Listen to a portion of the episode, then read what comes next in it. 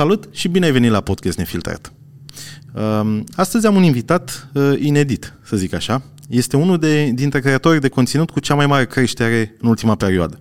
Uh, feed meu de TikTok este plin de bucăți tăiate din podcasturile în care el este invitat uh, sau din clipurile pe care le postează. Am doi prieteni foarte, dar foarte buni care mi-au zis să-l chem la podcast, plus zeci de oameni din comunitate. Cele mai virale clipuri cu el sunt cele în care povestește despre universul cazinourilor și despre cum funcționează lumea respectivă. Asta pentru că a activat în acest domeniu mulți ani, iar acum oferă consultanță cazinourilor. Cel mai uh, interesant lucru pe care l-am observat la el este transparența și sinceritatea cu care vorbește despre absolut orice, ceea ce îl face un invitat perfect pentru podcast nefiltrat. Este vorba, desigur, despre Sorin Constantinescu și mulțumesc că ați venit la podcast. Cu mare drag, oricând cu plăcere. Um, eu am făcut, uh, adică am împărțit uh, discuția de astăzi în uh, trei, trei, patru bucăți. Avem discuții despre social media, okay. discuții despre viață, discuții despre dezvoltare personală și discuții despre business, desigur. Perfect. Și pe aia mai avem și o încheiere cu întrebări de alea rapide, așa, Um, Gen de Denis Rafai, nu? Sau cum se numește? Ceva de genul, da, da, așa, dar cumva mai, mai relaxate, așa, mai... Da, da, uh, da. Să înțeleg... Să, ce fac un podcast ăsta e să oamenii să vă cunoască mai bine și să vadă cum e om. Da, da. Uh, dacă puteți țineți microfonul puțin mai aproape. Da, sigur. Să se audă... Ah, ce bine se aude. Se aude da. baritonul la blană. uh, mai întâi pe social media. Da. Eu am făcut uh, o leacă de research uh, înainte. Okay. Uh, și din profitul pe care am văzut că îl faceți an de an, în firmele pe care le aveți sau în care sunteți partener, am ajuns la concluzia că sigur nu faceți social media pentru bani. Clar. și tocmai de asta, de aici vine prima întrebare. De ce v-ați apucat de vlogging și de TikToking mai nou? Uh, prima dată m-am apucat de YouTube, uh, în urmă cu un an și ceva, am avut o creștere spectaculoasă apropo de creștere, adică un YouTuber de, uh, de travel face cam 10-12 mii de abonați pe an, eu am făcut 95 de mii, acum am 95 de mii, mai am un pic și fac 100 de mii într-un an de zile, deci de 10 ori mai, mai rapid. Și am investit, uh, nu numai că n-am făcut bani, dar sunt pe gaură cu vreo să ceva de mii de, de euro. Uh, cum a început? Uh, soția mea urmărea, eu eram de, de vreo câțiva ani de zile, de când au început televiziunile să fie controlate și manipulate și plătite ca să ducă oamenii într-o anumită direcție, să-i manipuleze, nu știam cum să fac să distrag oamenii de la televizor. În momentul când soția mea se uita la 2-3 vlogger de, de, de travel de ăsta, Marian Adventure sau Marian Borcea sau nu știu ce, m-am uitat și eu într-o seară cu ea și a zis, bă, uite ce bine că oamenii, și atunci am descoperit YouTube-ul, știi, mai mult. Și zic, uite ce bine că oamenii în loc să uite la televizor, la știri de-astea cu izolete, cu vaccinuri, cu morți, cu răniți, cu accidente, cu incendii, că, care îți dau o stare negativă. De exemplu, în țările nordice e interzis, uh, e interzisă știrea negativă pentru că îți dă o stare proastă și de dimineață când te trezești, deschizi televizorul și vezi, nu știu, copii morți sau violați sau incendii sau ceva, îți dă o stare nasoală toată ziua de când ești acolo. Uh, la YouTube ai așa o gamă largă încât dacă chiar dacă nu-ți place de Constantinescu sau de Mariciu sau de nu știu unde, te duci și te uiți la ce vrei tu și ai schimbat într-o secundă, ai milioane, milioane de podcasturi de oameni în engleză, în chineză, în ce vrei tu. Și atunci zic, bă, ăsta e un, un mod foarte bun de a distrage oamenii de la porcările care se, uh, se întâmplă la televizor. Ia să fac și eu YouTube. Uh, dar nu știu să fac YouTube. Și atunci am zis, bă, ce să fac? Am contactat pe cei doi vloggeri la care se uita nevastă mea, pe Marian Borcea și pe Marian Marcel, zic, bă, uite, eu mă duc acum, că eu merg în fiecare an cu barca în Croația, stau o lună, o lună jumate. Uh, ei știau că merg pe foarte low budget și zic la Marian Marcel, care e un băiat extraordinar și a rămas super prieten și mergem și acum în vacanță împreună. Și zic, băi, Marcel, zic, uite, eu merg o lună pe, în, în Croația, vii cu mine o săptămână pe un iaht de ăsta șmecher să facem sailing, să... Da, tu, domne, cum să nu-ți vă dă seama? și am luat un iaht de ăsta, am dat 20.000 pe săptămână pe el, zic, ce bani faci din YouTube, că dacă dacă faci 10.000 de vizualizări, faci 100 de euro sau nu știu cât. I-am dat 20.000 pe ăla, l-am luat pe Marcel cu mine și am învățat de el. M-am uitat ce gimbal are, cum filmează, ce asta. Bă, vreau să învăț la tine că vreau să fac și eu. Adică nu, nu n-am furat în sensul că zic, hai că te invit la mine doar așa. Zic, bă, vreau să învăț și eu, că nu, asta tot învăț și pe copiii ăștia pe TikTok, cei de TikTok. Bă, prima dată învață de la profesioniști, nu învăța pe banii tăi că îi pierzi. Stai pe lângă un om care știe despre ce e vorba și după aia te apuci tu de, de treabă, știi?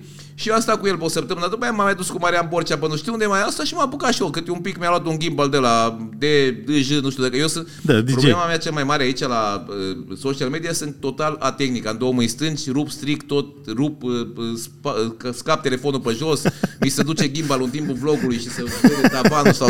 Deci am o problemă foarte mare cu chestia asta. Norocul meu că am conținut, știi? că de multe ori tot îmi scriu ăștia când fac un live sau ceva, domnule, n-ai semnat să vede prost. Domnule, zic, auzi-mă, că eu sunt de radio, eu sunt bun de radio, nu sunt bun, nu sunt frumos, nu sunt tânăr, nu sunt Adevăr asta. că aveți voce. Când țineți microfonul Exact, așa da, aproape, da, se aude spune- baritonul ăla. Și m-am apucat de YouTube, am văzut cam ce vor oamenii și atunci am băgat bani. În, am fost în Mongolia, de exemplu, cu Damian Anfile, am băgat uh, doar bilete de avion dus întors la business, au fost uh, 11.000 de euro pentru amândoi. Am mers cu... Uh, dar la, la economie în Mongolia, de nu merg vlogger în Mongolia, e 2000 de euro biletul. Adică e un, o destinație extrem de scumpă pentru că sunt foarte puține avioane care merg acolo și atunci prețul este fo- fe- foarte high. Mi-am dat cu, cu Turkish Airlines în Mongolia și ți-am zis, am dat 11.000 euro numai pe biletele de avion, plus 20.000, am dat 30.000 și am făcut uh, de pe YouTube 1000 și vreo 200 de euro din toată povestea asta, din toate vlogurile care le-am pus în Mongolia. Deci îți dai seama că sunt pe gaură serioasă. Dar Mongolia e o experiență foarte tare pentru că oamenii trăiesc ca cu 2000 de ani, adică trăiesc în corturi, am băut lapte de apă fermentat, că n-au bere acolo, dai seama, n-au curent electric, n-au internet, n-au YouTube, n-au podcasturi, n-au nimica, trăiesc exact ca cu 1000 și ceva de ani, cu animale, se mută cu cortul, uh, beau alcool ăsta, lapte de apă fermentată. Atât e singurul alcool. Am pus la mine pe vlog cum se îmbate apa acolo, cum iau cu polonicul din oală și își pun uh, în castron wow. lapte de apă. Foarte interesantă experiență, dar foarte grea.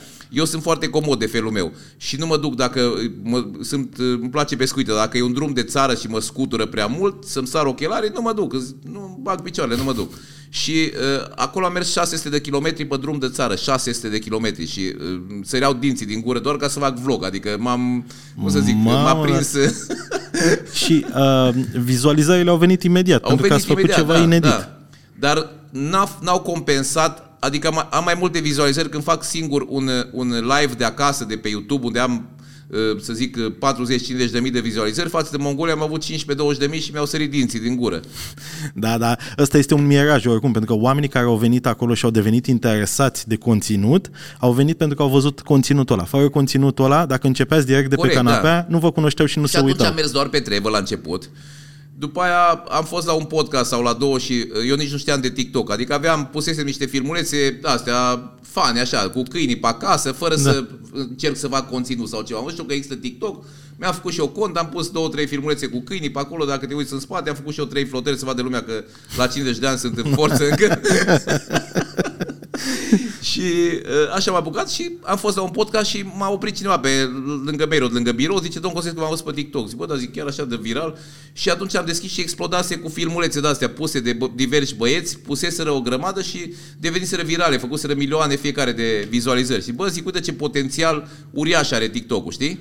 Și atunci automat mi-am uh, Calibrat uh, atenția ca să faceți și TikTok da, și exact, da. YouTube. Și cam așa a început toată povestea cu social media asta, știi? Și, uh, mă rog, bănuiesc că acum aveți parte de hate în online, odată cu creșterea vine inevitabil. Da, Cum în îl orice- gestionezi? uh, uh, uh, și Cum în îl viață, gestionezi? și în viață, în momentul când uh, te ridici un pic, ai parte de hate. Deci și înainte de a fi social media, de câte ori am avut urcușuri, am avut parte de hate și cât am, uh, am avut coborâșuri, nu m-a mai băgat nimeni în seamă, că nu mai eram interesant. Da, aici ține vorba deci, de cu cât volum. e hate-ul mai mare, cu atâta să știi că ai succes mai mult. Asta așa este, dar Deci- aici ține de volum. În viața reală, să zici că te hateresc câțiva oameni, dar pe internet sunt mii, sunt armate, de, din funcție de... Ăsta e jobul lor și ăsta e scopul. Problema că ei nu-și dau seama că își fac rău singuri. În momentul când tu urăști pe cineva, îți faci rău singur, ești, cum să zic, tot timpul închistat, încordat, ești, ai o ură în tine și tu te mai bucuri de viață. Deci, de-aia și în Biblie zice, iubiți oamenii, iubiți pe cei din jur, te simți bine, îți dă o stare bună de, de, de pace, de liniște, de împăcare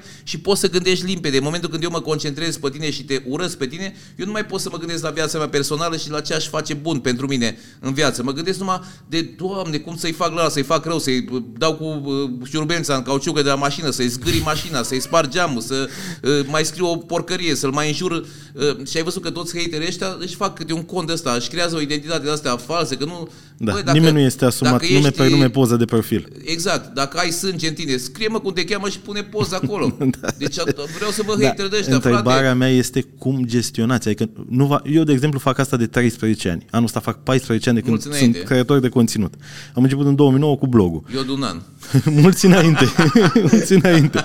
Dar știți care e faza? Eu am început uh, cu experiență zero de viață, Dumneavoastră ați început cu multă Da, experiență a- de asta viață a și fost, asta se, uh, revede, se, se regăsește imediat Da, în conținut. normal, da, da, Um, la întrebarea mea, nu vă afectează? Că eu după 14 ani încă mă afectează. adică Absolut sunt deloc. momente. Din contră, când uh, văd așa hate, zic, bă, zic, uite, sunt pe val acum pentru că sunt tot mai mulți care dau hate și înseamnă că uh, zic ceva bine, știi? Deci îl vedeți tot din perspectiva eu, pozitivă. Exact, exact. Deci eu văd tot din perspectiva, e bancul ăla cu optimistul și cu pesimistul. Fix, știi, cam fix, eu, fix. eu Cu sunt unicornul. optimistul. Din...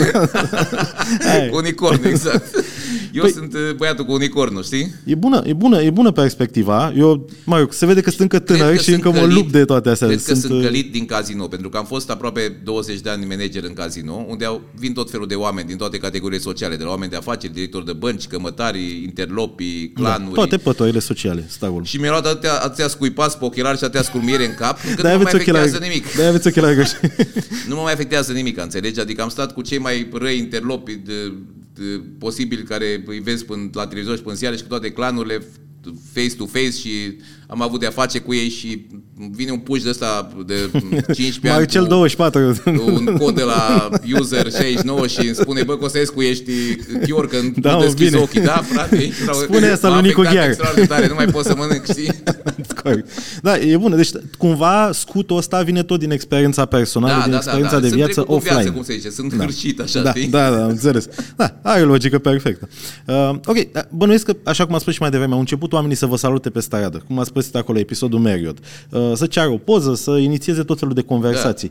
Uh, cum gestionați tipul ăsta de faimă? Adică, Uh, e ceva nou, bănuiesc. Că, Da, cum să zic, eu apar la televizor așa de până 96, 97, că fiind cu cazinourile și fiind un subiect de ăsta tot timpul interesant, tot mă solicitau, am fost la o grămadă de talk show-uri de alea care atunci aveau super audiență, cum era la Rareș Bogdan, jocuri de putere și Ah, ok. am fost la loterie și mă tot chemau pe la m, Realitatea, pe la RTV, pe, adică am fost de zeci de ori la televizor și e altă senzație cu acum de mai nou cu TikTok-ul și cu YouTube-ul și cu, e alt gen de oameni care te oprești și alt gen de adică ce Sunt mă bucură tineri, foarte mult mulți. că sunt mulți tineri, știi? Am fost Asta e. invitat, am făcut uh, o- un, un seminar, o conferință de business și de viață, cum zici tu, la, la Arad, la Universitatea Aurel Vlaicu de Stat și m-am bucurat foarte mult pentru că au rămas oameni pe afară, adică au fost vreo 500 de oameni sau 300 de oameni când sunt cap într-un anfiteatru la mare la facultate și au rămas mulți pe afară, deci, bă, eu zic, uite, sunt și oameni care au înțeles că e foarte dificil, adică noi doi suntem aici, să zic că suntem influenceri pe net, da? Tu le spui, bă băieți, cumpărați un curs de la mine,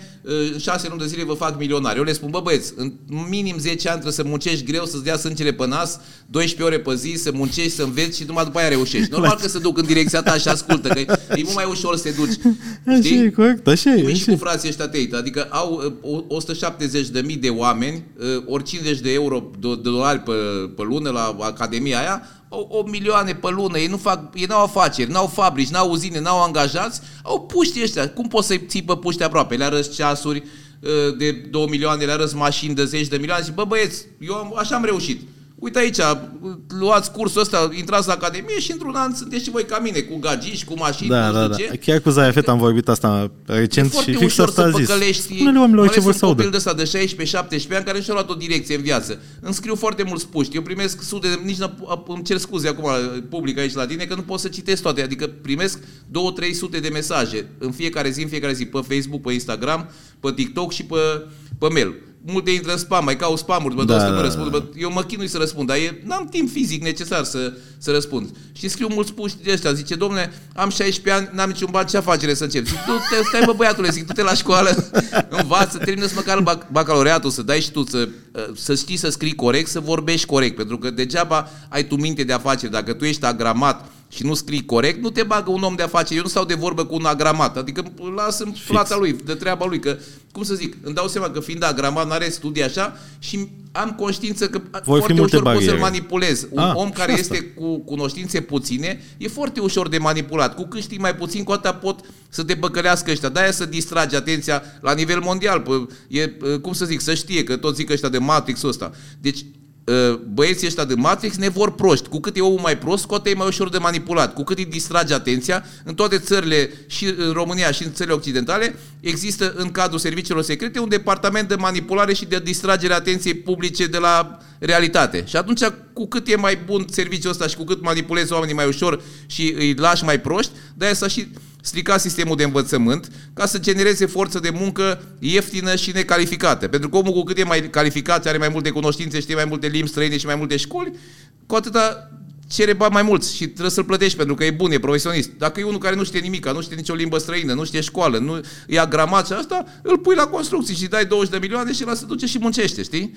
Și atunci Problema este că ai văzut că pe TikTok, că vorbeam de TikTok, dai scroll, din trei uh, scrolluri de-astea, un băiat îți spune, uh, intra noi în uh, Telegram, în uh, da. echipa noastră și o să facem bani, o să facem milioane și el să mai gândește să învețe, să meargă la școală, să se educe, să nu știu ce. Și încearcă un an, doi, trei, mai fură bani de acasă, mai să ia împrumut, mai are o mătușă, nu știu ce, încearcă 3, 4, 5 ani, trece timpul, ajunge la 20 ceva de ani, el nu știe meserie, nu știe o limbă străină, nu știe nimic, tot a încercat, ba cu uh, Forex-ul, ba cu aia, ba cu Telegram, Telegramul, ba cu grupurile, ba cu... Tra... Și vede, bă, 20 ceva de ani meserie, nu știu, aia nu știu, ba n-am făcut, sunt plin de datorii și e derutat deja, e, nu știe încotro să o ia, știi? Adică eu am zis la toți, bă, fixează-ți un target, unde, vrei, unde te vezi peste 5 ani? Că cu, uh, ce faci tu cu uh, trading-ul ăsta? Pe asta nu poți să-ți reții o familie să fie forever, pentru că e foarte volatil și ai bani de investit la bursă, cum am făcut eu. Mi-am deschis cont pe nu știu ce aplicație, mi-am, unde? SP500,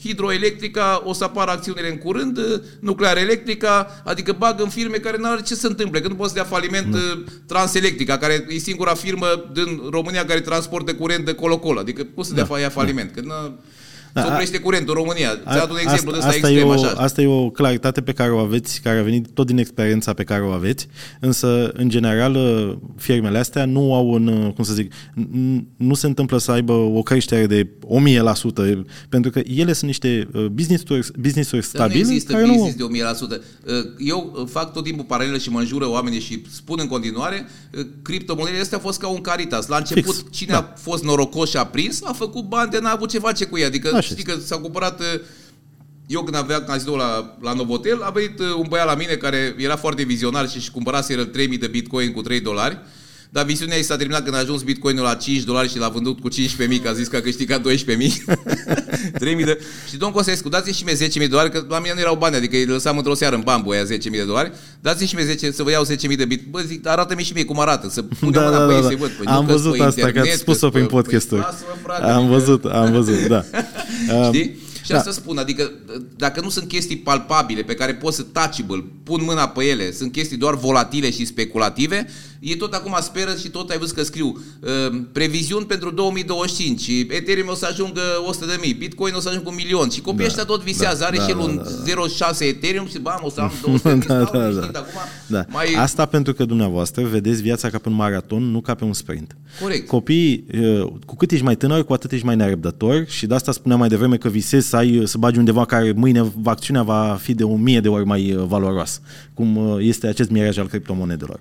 Um, spuneți-mi, familia și apropiații, ce zic de faima asta? De... Adică bănuiesc că ieșiți la o bere cu prietenii, ieșiți cu familia undeva și vin oamenii călari. Da, vin, vin, da, da. Cum e? Cum reacționează Soția familia? mea este o femeie extraordinară, știi cum uh, totdeauna într-o familie unul bun și unul rău, știi? Așa cunosc și la noi. Deci eu sunt vagabondul familiei, să zic așa, între ghilimele.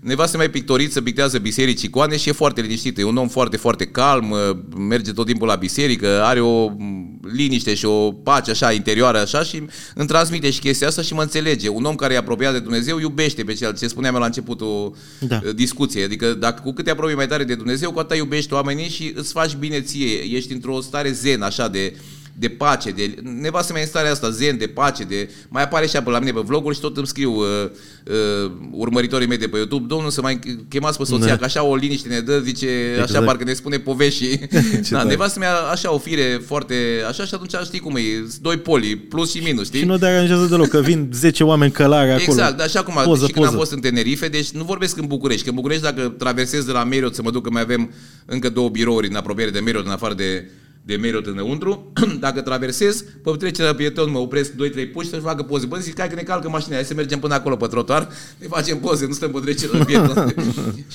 nu mă deranjează deloc. Da. Și acum când am fost în Tenerife cu nevastă mea și ne plimbam, în fiecare zi, în Tenerife, nu în România, 4-5 oameni mă opreau, știi? și eram pe balcon la noi, că avem casă în Tenerife și stă, am în Los Cristiano, stăm chiar acolo lângă, lângă mare și eram pe balcon dimineața beam cafea și uh, între blocul nostru și plajă e doar o piscină, și, adică așa, de aici până în geam. Și uh, în timp noi ce beam cafea și discutam, țipă unul, Don Sorin, Don Sorin, vă urmăresc, și s-au ieșit toți vecinii până la balcon să vadă că era liniște acolo. Super. Deci pe soție nu deranjează deloc toate chestiile nu, astea. Nu, nu, nu, nu, nu, nu, nu. Uh, eu, cât să zic, și când am fost în casino și eram băiatul rău și mă ocupam de cazinouri și de jocuri de noroc, mi-am ținut familia departe, adică copiii mei n-au intrat niciodată în casino, n-au avut nicio tangență acasă, nu se discuta deloc de casino, n-aduceam jetoane acasă, nu... Adică i-am ținut tot timpul departe de, de chestia asta, știi? Pentru că eu am intrat în business-ul ăsta uh, la 20-21 de ani și n-aveam, dai seama, 20 de ani n-ai minte, bărbații se maturizează pe la 30, femeile pe la 25. Și atunci, în momentul când, chiar când a venit Revoluția și nu aveam nici educație financiară, nici cultură, nici nu eram apropiat de biserică, nici nimic, nimic, nimic, nimic și am, au căzut pe mine munți de bani, E foarte greu să zici, gata, mă opresc de mâine, nu mai vreau munți de bani, mă duc să lucrez pe șantier, că la prima facultate am făcut construcție, știi?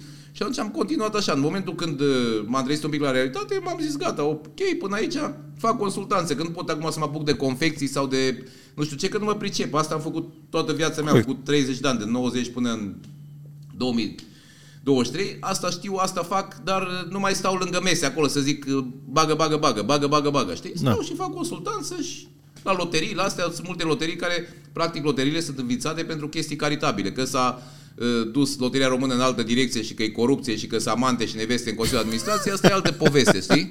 Dar loteria, cum e la, în Marea Super. Britanie, e făcută pentru... Și loteria română e înființată de regele Carol al II-lea și acolo scrie clar în statutul ei de ce e înființată. Pentru orfani, pentru spitale, pentru cazuri sociale și așa mai departe. Deci toate loteriile naționale, asta ar trebui să facă. Habar nu avem asta. Ce da. tare! Asta da. chiar cu adevărat super. Da, da.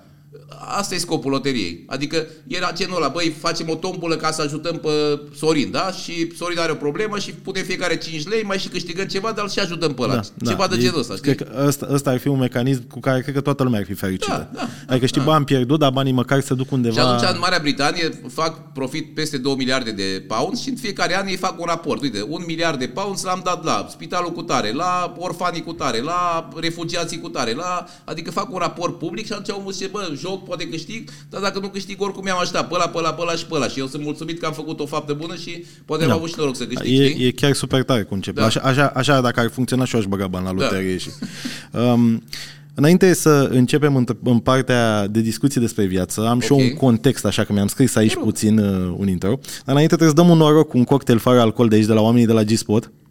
Sănătate! Mulțumim pentru cocktail! Iar eu mulțumesc pentru găzduire G-Spot. Sunt în sufragere. Hai, că e fără alcool. E fără alcool. E fără alcool, să știți că e fără alcool. Dar cum e? Nu e bun? Glumesc. Da, eu, eu când am băut prima oară, nu are cum să fie fără alcool. E pur și simplu delicios. E foarte bun. Da, încă o dată. se numește G-Spot? G-Spot Resto Bar. De unde vine G-Spot? De la punctul G. Nu. Bănesc. A, s fost ironic. Aveți 1-0, la 2 schimbăm porțile. A, m-a prins cu sarcasm, băiete. Ai mușcat e, Am luat-o frumos. A, operațiunea monstru a fost asta în toată regula. Excelent. Bun. Uh, deci am așa, am, am scris aici, ați observat că eu am, am citit când uh, în intro, pentru că mi-e mai ușor să citesc, că am memoria unui pește, apropo de faptul că am mușcat-o mai devreme. Ideea e în felul următor. Eu nu l-am chemat astăzi uh, să vorbim despre cazinouri și milioane de euro, cu toate că inevitabil te duci în direcția asta, pentru că asta a profesat, asta știe să facă, așa monetizează. Eu l-am chemat să vorbim despre alte lucruri, lucruri care mă interesează pe mine și care sper să vă intereseze și pe voi. Pentru puțin context, și aici intră dați-mă la o vioară pe fundal, eu am crescut fără tată. Uh, nu am avut niciodată în viața mea o figură paternă și de fiecare dată când am vorbit cu un om mai matur decât, decât mine, am uh, căutat să for informații ca să acopere acele găuri, acele goluri. Uh, să aflu răspunsuri la întrebările pe care le-aș fi pus tatălui meu dacă ar fi fost o parte activă din viața mea. Așadar, astăzi îl voi întreba pe Sorin Constantinescu tot ce l-aș fi întrebat pe tata. Te rog. Uh, sper plăcere. să găsiți abordarea asta mai mult interesantă și diferită decât cringe. Da. uh, zic să începem cu discuții despre viață. Sunteți un om fericit?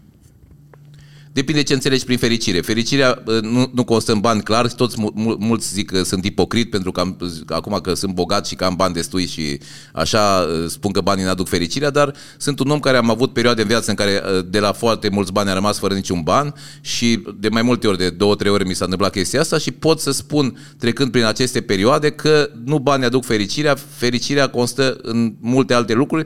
Pot să spun acum că sunt un om împlinit și Uh, fericit cu mine și cu cei din jurul meu pentru că uh, poți, uh, banii pe care am și timpul pe care l-am acum lăsându-mă de business îmi permite să fac fericiți alți oameni. Și eu de mic copil, cu cât dădeam mai mult, cu atât eram mai fericit. Adică totdeauna de, de când eram copil, de 10, 8, 12 ani și era ziua mea, nu mă bucuram de cadourile care primam, cum mă bucuram de cadourile pe care le dădeam altor oameni sau altor copii și așa am rămas și acum. Banii pe care i-am îmi permit să fac alți oameni fericiți, văzând ajut foarte mult. Nu vreau să fac acum o de asta de laudă, nici să dau exemple foarte multe, că se găsesc pe net, dar uh, văzând zâmbetul unor copii pe care i-am luat din mocirlă și din mizerie și din nespălat și asta și i-am dus într-o casă nouă și așa, sunt cel mai fericit om din lume. Pentru mine asta e fericirea, faptul că Dumnezeu mi-a dat posibilitatea să ajut și alți oameni.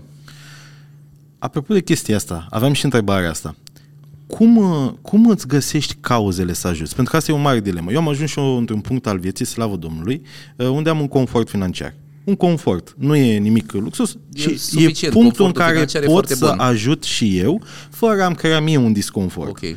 Uh, cum alegi cauzele. Eu, de exemplu, îl ajut pe taxiul cu bomboane, știu un om care un om sincer și face lucruri bune și acolo mi îndrept atenția. Mm-hmm. Dar aș vrea să ajut și alți oameni, dar din păcate în România avem această cultură, să zic așa, a țepei. Sunt mulți oameni care au probleme false, care așa monetizează, din păcate. Cum îți alegi o cauză? Uh, uh, să nu ți țeapă. Îți iei țeapă și după aia prinzi experiență și nu mai iei. Și eu mi-am luat foarte multe țepe la început, acum selectez foarte mult, dar am observat că de când uh, sunt deschis așa și generos și uh, reacționez într-o secundă, Dumnezeu îmi dă semne și mi-arată. De exemplu, uh, acum doi ani am pus la mine pe YouTube, pe canal, uh, o situație de la Iași. Uh, eu nu mă uit acasă, ți-am spus că sunt împotriva știrilor de-astea fake news care se dau la televiziune românești și 90% din televiziuni dau fake news. Și atunci noi acasă ne uităm pe Netflix, să uită nevastă mea sau pe canale de-astea, uh, HBO Max sau chestii de genul ăsta. Disney Plus, și HBO am Max. deschis uh, televizorul venind acasă, urmăream un serial de ăsta uh, israelian care acum a apărut uh, partea a patra, Fauda, Fauda, Fauda, Fauda foarte bun, extra, da, extra da. de bun. Eu mergând de foarte mulți ani și de foarte multe ori în Israel, uh, Știți cultura, da, știți situația. Cultura, exact. Da. Și e un film foarte real, adică da. foarte, foarte real. Filmul Așa este și deschid televizorul, apar, apare, în loc să apară Netflix-ul, apare realitatea, noi nu deschiseze realitatea de ani de zile și apare o știre cu un copil de la Iași care avea 14 ani de zile și care vindea, uh, cumpăra legume și fructe din piața mare și o vindea pe scările unei instituții ca să câștige niște bani, care are părinții amândoi imobilizați și bolnavi și mai are 8 frați acasă sau încă 7 frați, 8 în total, habar n-am, nu mai țin minte. Da. Și zic, bă, ăsta e semn, că nu, dacă nu mă uit la realitate de ani de zile, zic, mm, am închis acum. așa, da. am sunat pe cineva de acolo, că știu pe ea, că de câte ori am fost la ei la televizor, știu fetele de redacție, zic, bă, dă și mie adresa la oamenii ăia, dăm un număr de telefon, am urcat în mașină, deși aveam întâlnire o grămadă și aveam treabă să nu știu ce, era dimineața pe la 10-11, m-am urcat în mașină, direcția Iași, direct, fără să mai nimica.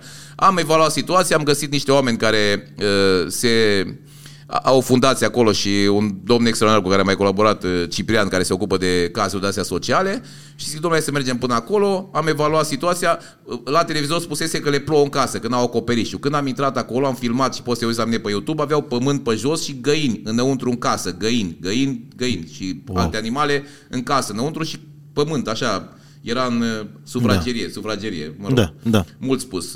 Sora lor, un copil mic de o lună, niște condiții nu pot să-ți descriu. Deci lagăre de concentrare cred că erau mai, mai bune. Și zic, domnule, n-avem cum doar să reparăm acoperișul, că tot pământ pe jos. Zic, hai să refacem toată casa. Și zic, faceți-mi un deviz. Am găsit o femeie super de treabă, inginer constructor, care avea o firmă de construcție, era gravidă femeia luna 8 și era noiembrie frig a lăsat tot și am refăcut toate casele. Le-am săpat puț în, în curte, le-am tras apă curentă, le-am făcut baie, le-am luat televizoare, le-am făcut uh, șemineu, le-am absolut tot, tot, tot. Și eu nu sunt, bă, că la sărac, că iau de la, de, de care e cel mai ieftin parchet. Cum am eu la mine acasă și le-am pus și acolo. Deci am făcut casa mi s-a părut un semn că vorbeai de chestia asta de țepe. Deci, da. uh, o, femeia fiind noiembrie și uh, ploaie, nu prea găsea muncitori și le-a zis la frația mai mari că ăsta era singurul copil ăsta care vindea, avea 14 ani, restul aveau 18-20 în câmpul muncii. Zice, băieți, ajutați-mă și pe mine, că pentru voi fac asta să terminăm mai repede. Dacă ne plătiți, vă ajutăm. Ei, oh, shit. Am pățit de 10 de ori. Asta ți-am dat un exemplu așa banal ca să înțelegi despre ce e vorba. Păi și într-o situație și de asta? stai să spun, nu mai păsat. Mi-a zis femeia, zic, domnule, plătește. Asta este, să fie sănătoși. Le-am terminat casa, am dat-o la cheie tot. Găsești la mine pe YouTube filmulețul și cu, cum era casa înainte și cum după. Am băgat vreo 30 de mii de euro în, în casa respectivă, că nu era o casă mare, era o casă da. la țară, într-un sat în județul Iași, făcută tot așa. Și după o lună mi-au dat uh, mesaj că a venit factura de curent să le plătesc curentul. Da. Și în condiții în care din cei 8 frați, 7 munceau pe salar. Și factura de curent... Și cum ați reacționat? Am zis că nu le plătești și gata, adică nici cum. Și, Dar uh, nu-ți pierzi încrederea în umanitate, în chestia asta, că nu pățești așa ceva? pentru un loc în cer acolo, pentru Dumnezeu, pentru... Adică uh, nu... Și eu ți-am doar un singur exemplu. Da. A, pot să-ți dau 20 sau 30 Da, sunt identice. Îți mai dau un singur exemplu. U, acum de când am apărut pe TikTok, mi-a scris un om că a rămas fără un picior, i s-a tăiat piciorul de la șold și că uh, e singur și nu are pe nimeni și moare de foame în casă pentru că neavând un picior, a scris, domnule, eu sunt meseriaș, pot să muncesc, dar n-am picior. Dăm 15.000 de ron ca ta costă proteză. Și zic, domnule, nu dau bani că mi-au luat țepe. Da. Și povești am mai auzit destule. Zic, dacă vrei, punem în legătură cu ea de la ortopedie și plătesc. Uh, și m-a pus în legătură cu ea de la ortopedie, mi-au trimis factura, orto, nu știu cum, Cluj, din Cluj. I-am plătit factura, am așteptat și eu, mersi, ceva, nimic. După două luni, zice, domnule, poți să-mi iei și o mașină. Acum putea să conducă. Și gata, Băi, nu cred așa ceva. Dar eu n-am nicio problemă, adică n-am absolut nicio problemă. E, uite, asta e, aici, aici e panica eu trec mea. peste că asta și merg înainte. Eu aș vrea să ajut, dar dacă dai peste așa ceva, te descurajezi și nu te, te închizi în tine. Dacă o faci pentru Dumnezeu și pentru sufletul tău și pentru asta, nu te descurajezi. Tu mergi înainte. Oamenii lasă-i în plata lor acolo. Nu neg, atunci când fac o faptă bună, clar o fac pentru mine. Dar uh, vreau să văd că l-am ajutat Tu nu faci pentru recompensă, trebuie să te gândești în felul următor. Tu faci doar mea pentru să tine, fie el bine. Nu poți să, să nu faci niciodată ca să-ți mulțumească cineva sau să fii recompensat sau să aștepți uh, nu știu ce recompense Pe, pentru recompensa asta. ar fi să știi că ai schimbat omului viața în mai bine, că l-ai ajutat. Și dacă treci prin așa ceva, la un moment dat îți pierzi încrederea și te închizi în tine. Da, așa sunt. Unii oameni, da, da, da. Dacă asta mi se pare incredibil că puteți să continuați da. să faceți asta. Um, ce este în opinia dumneavoastră iubire? Iubire înseamnă dragoste, înseamnă Dumnezeu. Ți-a zis, fără Dumnezeu nu poate să fie dragoste. Deci eu când zic iubire, zic dragoste. Dragoste față de ce te înconjoară, dragoste față de oameni, dragoste față de prieteni, de familie, de hater, de absolut tot, să, să iubești pe absolut toată lumea. Asta Și puteți înseamnă. să faceți asta? Da. Nu e doar cum să zic, Încerc. Nu că mi se pare incredibil de greu să nu, iubești pe toată eu lumea, m-am schimbat nu? foarte, foarte mult, ți-am zis de când m-am apropiat de biserică și nu sunt acum un uh, habonic sau să zici că, domnule, ăsta e de ăsta ca și pocăiția de bat la ușă și cu Da, da, Biblia da, da, sau da. ceva, dar pur și simplu mi-a schimbat viața, mi-a schimbat optica și sunt un alt om și sunt mult mai fericit când mă scol dimineața și mult mai mulțumit cu mine și de mine și de cei din jurul meu, decât înainte. Adică tu știi că totul e de la psihic de aici. Absolut. Eu când am plinit 40 de ani zic, mamă ce bătrân, sunt. când aveam 20 și vedeam pe unul de 40 de ani, zic, mă miram cum umblă singur pe stradă și nu ia cineva de braț să-l ducă, să-l conducă. Ce moș, ce moș de norocit și ordinar, știi? Când am plinit 50 de ani, eram cel mai fericit om din lume. Am făcut o petrecere la, la clubul diplomaților de 150 de persoane, ca o nuntă, acolo la piscină, sau arunca lumea în piscină sau ceva cu uh, uh, artiști, cu scenă mare, cu dansatoare, cu bucătari. Cu... Deci eram cel mai happy om din lume, pentru că totul e de aici, de la Da, psihic. Deci înțeleg. totul este de aici, de la minte. Cum gândești și cum te raportezi la cei din jurul tău. Asta e cel mai important. Cum l-ați găsit pe Dumnezeu? Uh, De unde apropiare? Când a început? Am înțeles că un băiat dintre dumneavoastră este... e preot, da? Preot. N-a avut așa o legătură mare. Era un semn pentru mine, dar eu nu m-am prins atunci pentru că mergea foarte bine cu casinouri. Eram pe val, eram la Las Vegas, eram șmecher, eram... Nu-mi păsa de biserică, de Dumnezeu sau de nimic. Adică, uh, practic, ăla a fost primul semn. L-am găsit pe Dumnezeu când era primul faliment și totdeauna când, uh, uh, când pățești ceva și ai un accident sau îți moare cineva din familie, atunci te aduce aminte cum se spune tatăl nostru. Sau ești într-un necaz mare și ai rămas, te caută cămătarii pe la uși, ți aduce aminte să spui și tu tatăl nostru care l-ai spus în viața ta. Cam așa l-am găsit și eu pe Dumnezeu. În momentul când La am ce fost... vârstă? Uh, când am dat primul faliment, până 97 am dat primul faliment, deci aveam uh, uh, 30 de ani. Așa, și cum a fost A, am apropierea rămas asta? fără niciun ban de la 30.000 de dolari pe lună, am rămas în curul gol de la Merces ultimul timp, uh, nu mai aveam bani de tramvai, să, uh, m-am mutat în Berceni pe strada uh, Rezonanței vis-a-vis cu Budimex-ul care sunt în zonă pe acolo din Berceni, știu despre ce vorbesc. Și dintr-o dată te vezi uh, de la împărat, te vezi la cercetor și zici, bă, stai puțin, uh, Ce fac acum? Că eu eram obișnuit să cheltui mii de dolari pe lună, eram obișnuit să merg cu ultimele tipuri de mașini, să se oprească lumea pe stradă, să uite la mine la mașină și nu mai am absolut nimic. Ce fac? În ce direcție mă îndrept? Și aveam o vecină acolo și ce uite, eu știu un călugăr uh, foarte așa și zic, și ce pot să fac la Dă bani? Nu, domnule, dar ce stai de vorbă cu el? Păi și am stat de vorbă cu ăla și a zis, o să mă rog pentru tine. În trei zile am primit un telefon, uh, am spus în multe podcasturi, nu vreau să mă repet foarte mult, în care mi-a schimbat viața. Adică am primit un telefon în care a zis, domnule, avem un job pentru tine, super bine plătit, super da. la Hilton, super Corporație. Da, corporație și da. de acolo am început uh, din nou. Și de atunci am zis, bă, dar deci cumva... puțin, adică uh, Dumnezeu m-a ajutat, am avut nevoie, nu pot acum după ce uh, am uh, reușit să îl ignor. Înțelegi? Și așa încet, încet, încet, încet, m-a apropiat tot mai tare. Merg la, mă duc la biserică, fac fapte caritabile, m-am schimbat ca om și mă simt foarte bine așa cum sunt, știi? Dar nu sunteți un uh, creștin din acela nu vreau să folosesc termenul extremist, dar dus la extrem. De exemplu, nu. uitați, avem pe, pe aici pe Perez, avem pe Freddie Mercury și pe Leo DiCaprio, Eu uh, portretizați ca niște sfinți. Nu vă simțiți jignit de chestia asta, nu? Adică nu sunteți un creștin care la modul, a, ați luat numele Domnului nu, de și bajuri. Deci ca să fii un creștin bun, trebuie să nu judeci. Eu nu judec pe nimeni. Nici pe tine, nici pe ăla că a fost uh, Uh, gay sau nici pe ăla, nici pe ăla, fiecare e cu viața lui, atâta timp cât nu uh, uh, mă deranjezi pe mine sau familia mea sau copiii mei, poți să fii orice vrei tu și poți să faci ce vrei tu. E treaba ta, știi? Dacă uh, mă deranjez, atunci da, uh, mă supăr și încerc să-ți explic că nu-i bine ceea ce faci. Dacă... Dar sunteți un creștin care întoarce și celălalt obraz? Uh, încerc să fiu. N-am reușit, n-am ajuns la performanța asta, dar uh, sunt așa, într-o parte, știi? Știți da. de, ce, de ce v-am întrebat toate deci chestiile eu astea? lupt cu mine. Așa. Nu m-am schimbat dintr-o dată, n-am, n-a venit Dumnezeu și mi-a pus mâna pe cap și acum gata, sunt un cel mai bun creștin, cel mai bun preot sau da, da, da, da. Sunt încă un păcătos foarte, foarte mare, am multe păcate, cel mai mare păcat al meu că judec oamenii și mm. mă lupt cu el extraordinar. Și de câte mă duc duminica la biserică, mă rog, Doamne, scapă de păcatul ăsta să nu mai judec pe nimeni. Adică mă uit pe stat, zic, bă, dar ce da. înalt e ăla, bă, ce mic e ăla, bă, ce șchiop e ăla sau ceva, știi? Da. Dau un exemplu extrem, că nu... Da, da, da, evident, nu faceți asta, da, am înțeleg, Dar înțeleg. mă lupt foarte mult, e un păcat foarte mare să judeci pe cei din jurul tău, pentru că nu știi ce e în sufletul lui, ce e în familia lui, ce i s-a întâmplat la omul ăla, de ce a ajuns așa cum este. Zic, bă, dar ce bețiv era, ce alcoolic, ordiar, bă, dar poate el a avut un șoc în viață, da, un necaz, n-a avut pe nimeni în jurul lui și omul și-a găsit uh, fericirea sau consolarea sau ceva în alcool, adică nu știi unul dintre cele mai frumoase daruri pe care le poate primi un uh, creștin de la Dumnezeu este empatia. Să poți să înțelegi omul de lângă tine exact. și să vezi, ok, e bețiv de ce? E așa, care e povestea lui? Da, ce s-a întâmplat poți cu să el? ajuți, ajută-l, dacă nu lasă-l în pace, nu-l judeca. Știi? Așa este, așa adică este. nu... Eu nu sunt o persoană uh, credincioasă, cred în Dumnezeu, cred în divinitate și uh, tocmai pentru că nu am trecut pe niște momente atât de grele, n-am avut acest roller coaster, uh, nu, nu s-a întâmplat să mă apropii de Dumnezeu așa. Dar în schimb simt chiar dacă, cum spuneam, sunt într-un confort, sunt într-un punct frumos al vieții mele, cumva inima mea îmi spune că ar trebui să explorez mai mult această, această zonă, zona divinității, Da, zona da, lui Dumnezeu. Și de asta am vrut să vorbesc Îți asta dă cu un noastră. confort psihic și uh, în momentul când tu ca om ai un confort psihic poți să gândești mult mai limpede și te ajută și la afaceri și la relațiile inter- umane și la tot. Pentru că dacă mintea ta e uh, concentrată sau așa să vezi cum să uh, îi faci la unul rău sau să-i găsești defecte sau ceva, Da. tu nu poți să gândești pentru tine, pentru viața ta, pentru uh, familia ta, pentru cariera ta, pentru Așa uh, este. bunăstarea ta, pentru că te gândești pe tot la alți oameni, știi? Ăsta Și atunci este- ăsta e un gând de- cu care mă lupt apropierea și eu. de Dumnezeu îți dă confortul ăsta psihic, îți dă o pace interioară. Eu în momentul când m-am sculat dimineața și primul lucru care îl fac îmi spun rugăciunea, automat uh, mi se limpezește mintea așa și pot să gândesc limpede și să știu exact scala de valori, prioritățile pe care le am și așa mai departe. Adică totul se deschide așa frumos și totul este limpede și curat și asta. În momentul când uh, dau scroll pe TikTok, uh, sunt mulți Da. care se scoală și noaptea, se duc la wc și se scroll pe TikTok și vede pe ăla care înjură și Da, da. morți Te și încarci, răniți și de asta te încarci îți dă negativ. Și ție o stare de asta de morți Așa și de este. răniți, știi? Așa este, așa este. Asta e problema. Uh, asta e o întrebare destul de intimă, că ați deschis subiectul rugăciunii.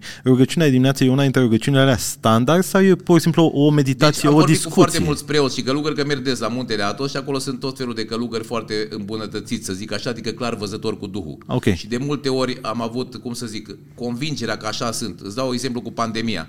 Uh, înainte de a se termina pandemia, am fost, uh, deci pandemia s-a terminat undeva în primăvară, înainte de Paște, anul trecut, știi? și adică în momentul când au scos restricțiile și au scos măștile, știi? Da. Și la noi și în Europa. Da. În octombrie când am fost eu era full de pandemie, full de vaccinuri, full de măști peste tot. Și am vorbit cu un părinte ăsta îmbunătățit Și a zic, pări, zic, părinte, cât mai ține nebunia asta? Pentru că deja suntem terorizați, suntem mâncați, eu nu suport mască, nu suport nimic, nu vreau să mă vaccinez. Ce se întâmplă? Până, zice, uh, băiete, zice, o să țină până în momentul când se ating de copii. În momentul când se ating de copii și vor să obligatoriu să-i vaccineze și pe ei, pentru că noi oamenii suntem păcătoși, noi oamenii maturi, suntem păcătoși și ne merităm uh, soarta. Dar copiii sunt nevinovați, sunt de la Dumnezeu și nu pot să... Și atunci, zice, în momentul când se vor atinge de copii și vor obliga să vaccineze, se va termina totul și asta va fi înainte de Paști. În martie au deschis toate restricțiile. În aprilie au fost Paștele. Da. Da, eu sunt, uh, am observat uh, tendința, am înțeles unde sunteți poziționat cu privire la vaccin, la fake news, la astea. Cumva suntem între, în două tabere. Noi doi suntem în tabere diferite. E normal respect, să fie tabere diferite. Respect părerea dumneavoastră. Asta este, adică fiecare are opinia lui. Normal, normal. Fiecare avem informațiile noastre și da, e important. Da, dacă am fi toți la fel, ar fi o mare problemă, știți? Acum eu să vin la tine la podcast, să vorbesc singur, tu să zici, așa e, așa e. M-aș ridica în 5 minute și m-aș duce în treaba mea acasă. Adică dacă tu nu mă contrazici sau nu ai alte păreri da, față de mine, da, n-avem da, să da, normal, normal, avem subiect normal, de discuție, normal. știi? Dar înțeleg perspectiva, chiar eu am fost unul dintre oamenii care a vorbit pe vlog deschis despre importanța vaccinării, despre, eu cred mult în știință, cred eu și invers. în Dumnezeu și în știință. Mi se pare că știința este dată de Dumnezeu și că oamenii care sunt acolo și fac lucruri să ne fie bine, sunt trimiși de Aș Dumnezeu. Aș fi fost de acord cu tine în momentul când toți medici, am foarte mulți prieteni medici la spitale mari și la clinici private și în sănătate și în România. Da. Dacă toți cei 20 de prieteni mei medici spuneau să mă vaccinez, mă vaccinam într-o secundă. Dar din ce 20, 10 mi-au să mă vaccinez, 10 nu. Și eu nu sunt medic, n-am niciun fel de cunoștință. Sunt cu probabilitățile. Dacă e 50-50... Exact. Da. Venind în mediul cazinoului și văzând că e șansă 50-50, pun pe roșu, pun pe negru, dar iese verde, îi stau în banca mea. Corect. Bună rău asta, bună rău asta. Ok. Um, spuneți-mi, mă bucur că am vorbit despre zona asta, dar nu mi-ați răspuns faza cu, cu rugăciunea. Rugăciunea este o rugăciune okay. standard sau e o rugăciune da, de luat, meditație? Am, da. am de, deviat puțin da. de la subiect. Deci, Tatăl nostru e cea mai importantă rugăciune care există. Stau de vorbă cu mulți preoți, mă, mă duc la diferite biserici, mă duc la aceeași biserică.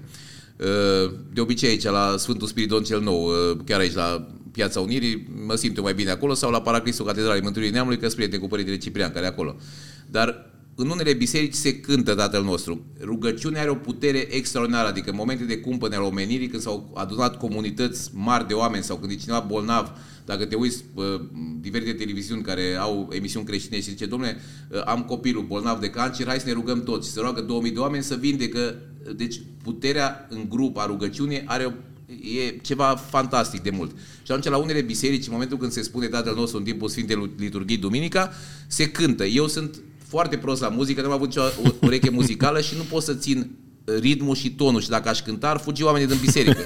și atunci mă simt puțin frustrat pentru că nu pot să particip și eu în comunitatea de rugăciune, pentru că asta e biserica. De aia, în momentul când s-a avut campania cu catedrale, cu spitale sau ceva, a fost sponsorizată, plătită de niște ONG-uri din Occident și am prieteni ziariști și patroni de televiziuni și de ziare care mi-au spus, am primit bani să denigrăm biserica, pentru că uh, oculta asta mondială, Matrixul ăsta, vrea să dezbine oamenii. Cu cât oamenii sunt mai dezbinați și mai împrăștiați, cu atâta poți să-i controlezi mai ușor. Dacă noi suntem un, un grup de, de prieteni care ne batem cu cineva și stăm toți spate în spate, mai greu ne înving. Dar așa dacă eu sunt acolo, tu ești acolo și acolo, foarte ușor ne apă fiecare părând da. și ne omoară. Și atunci, unde dai uh, cel mai mult? Dai în biserică, dai în uh, chestiile care unesc oamenii, știi? Uh, familie, ai văzut, se uh, duc în direcția în care vor să...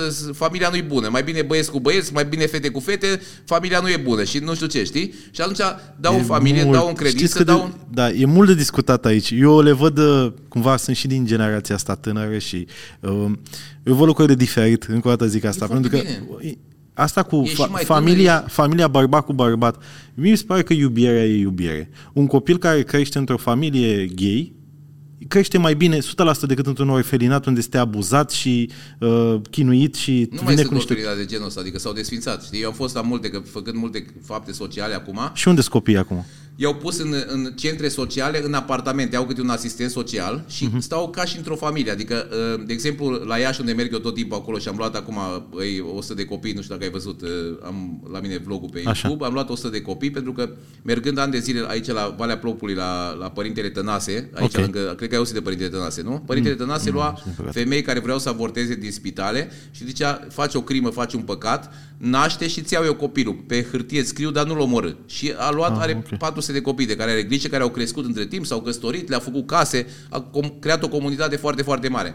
Și zicea, bă, Constantinescu, îmi spunea cu 10 ani, zice, tu vii la mine numai de Paști și de Crăciun, că de sărbători, cu câte un tir de dulciuri, toți aduceți la fel. Napolitane, eugenii, banane, câte eugenii să mâncăm sau câte banane că să strică.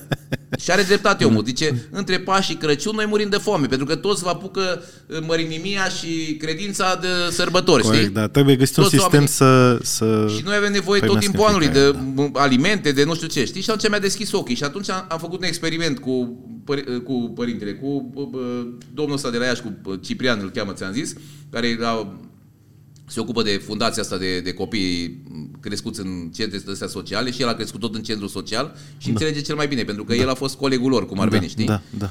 Și am zis, haide să le dăm bani, cash, nu le dăm în mână, îi băgăm în Carrefour să-și ia fiecare ce vrea el. Ah, Știi? Ce tare, da. fiecare ce nevoie are. Da, și am da. adunat 100 de copii anul trecut, am făcut prima dată anul trecut în decembrie, acum 2 ani practic, că de fapt suntem în 2023. În 2021 în decembrie am pus pe, am filmat, dar uh, filmam și plângeam. Am făcut vlog și plângeam, nu puteam să mă abțin, pentru că au venit copii de 8 ani, de 9 ani, de 10 ani și eu m-am așteptat, fiind acolo la Carrefour și de sărbători, să explodeze raionul de jucărie, adică să-și cumpere mașinuțe, Da, trenulețe. da, da, da. Bă, și-am luat șampon, periuță de dinți, Mamă, salam, mamă, parizer, mamă, să vezi te un copil rupe. de 8 ani care și-a parizer. Da, da, da. Deci am plâns în hohote, în Wow, hohote. wow, wow, wow, știi? wow. Adică Wow. copilul 8 ani care își dorește o mașină sau ceva să-și cumpere o, bu- o parizer și o bucată de pâine Da, da, și da. două conserve. Wow, superb. Da. Da. superb. Su- Adică e, e o frumusețe dureroasă, e incredibil. Da, și anul ăsta am, am repetat din nou, uh, dar cum să zic, trebuie să fii foarte tare. Uite și cum m-a apuc- m-a apucat plânsul, pentru că uh, văd copiii ăia, știi? Trebuie să fii foarte tare ca să poți să reziști, Absolut, știi? Să, știu. să Am vezi experimentat ceva de genul ăsta în- cu în taxiul cu lumea asta bomboane și te nebună rupe. și bolnavă în care trăim noi și cu părinții le cumpără iPhone 14 la copil de 9 ani, să vezi un copil de 9 ani care își cumpără un parizer și două cepe sau doi Da. cartofi sau ceva. Adică Da. e foarte dureros, e foarte...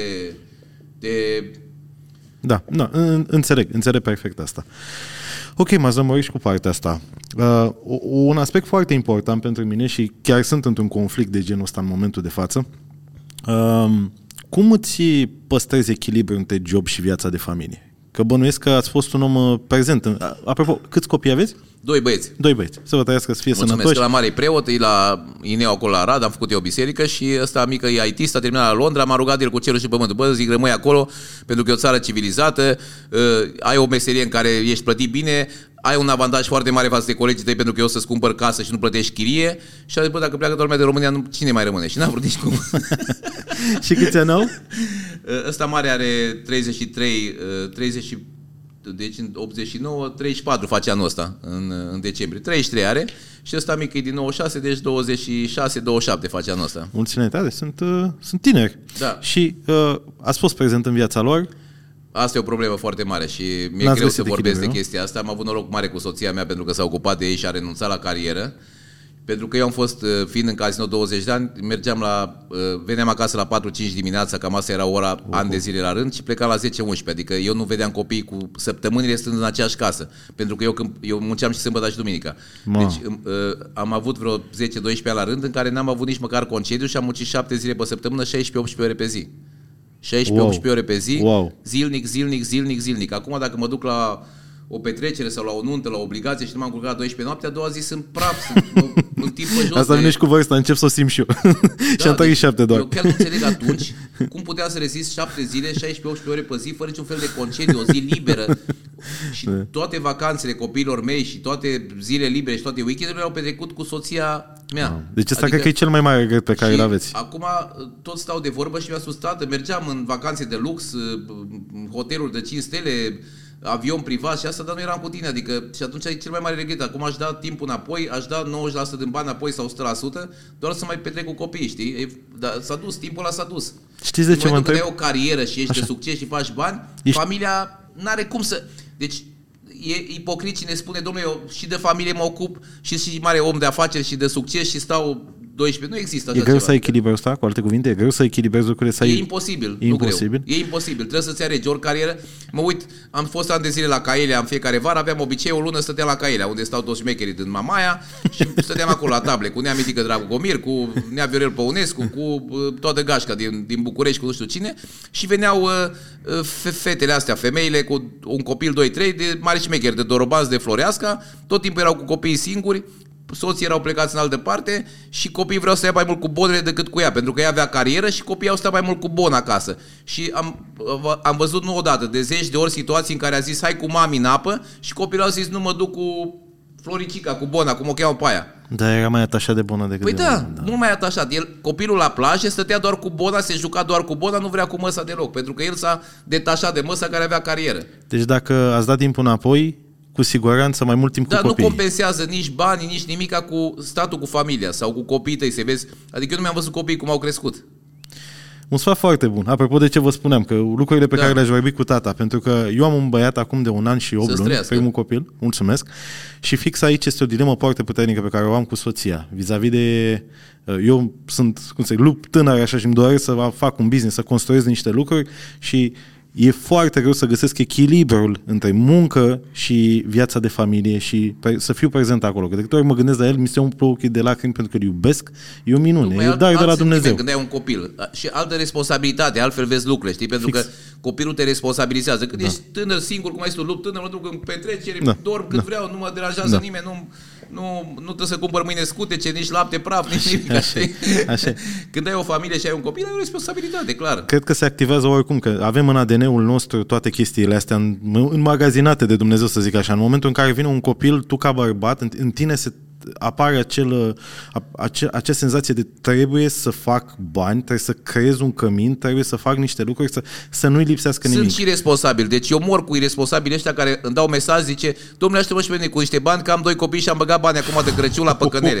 Băi, idiotule, dacă te-ai băgat banii la păcănele, nu te-ai gândit că ai și tu What doi the copii fuck? acasă? Da, da, da, da, da, da, da. Adică da. eu sunt de vină și trebuie să-i plătesc lui când a pierdut la păcănele ca să cumpere un pom de Crăciun la copii. Bă, dar tu nu te gândești la familia ta, când te bagi acolo într-o sală de jocuri, nu te gândești tu că ai o familie, că ai o responsabilitate, că ai niște copii la care trebuie să le cumperi de mâncare, să le cumperi haine și asta? Da, da. A, fix asta, discuția asta am avut în podcastul precedent cu Cristi și Eralu și fix despre asta vorbeam, că bă, copilul este cel mai important cel pas pe care poți să-l faci în viață și trebuie să-l faci 100% asumat și să-ți dai seama că viața ta nu va mai fi la fel și trebuie să... Nu fă copil dacă nu ești, că da. sunt și mame de astea care lasă ca pe un animal, ca pe un cățel, de la lasă Da. da. pe o bunică de aia bătrână, să duc și mai vin o dată la trei luni, bă, de, Da, e un da. copil, e, de, Da. e sânge din sângele tău, e carne din carnea ta, nu poți să lași așa să-l abandonezi, că să fii tu mare directoare pe la orice corporație, că te dă șef afară dacă îți petreci timp cu copilul. Deci, concluzie. Deci foarte Fii multe aproape de de-astea copil. carieriste de la uh, firme de astea mari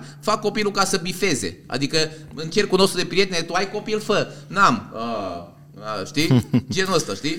Deci, în concluzie, ați dat timp înapoi să petreceți Clar. mai mult timp cu copiii. Clar. Ați renunțat la 90% din avere Clar. pentru asta. Bun. E, o, a Fără fost... să mă gândesc, adică fără să zic, mamă, dar stai puțin, dacă... A, fără, adică straight, știi? Superb. A venit vedeta locației aici la G-Spot, îl găsiți tot timpul pe șef, are și o statuie la intrare. Acum e miroase, e, să vadă care e treaba, e adorabil.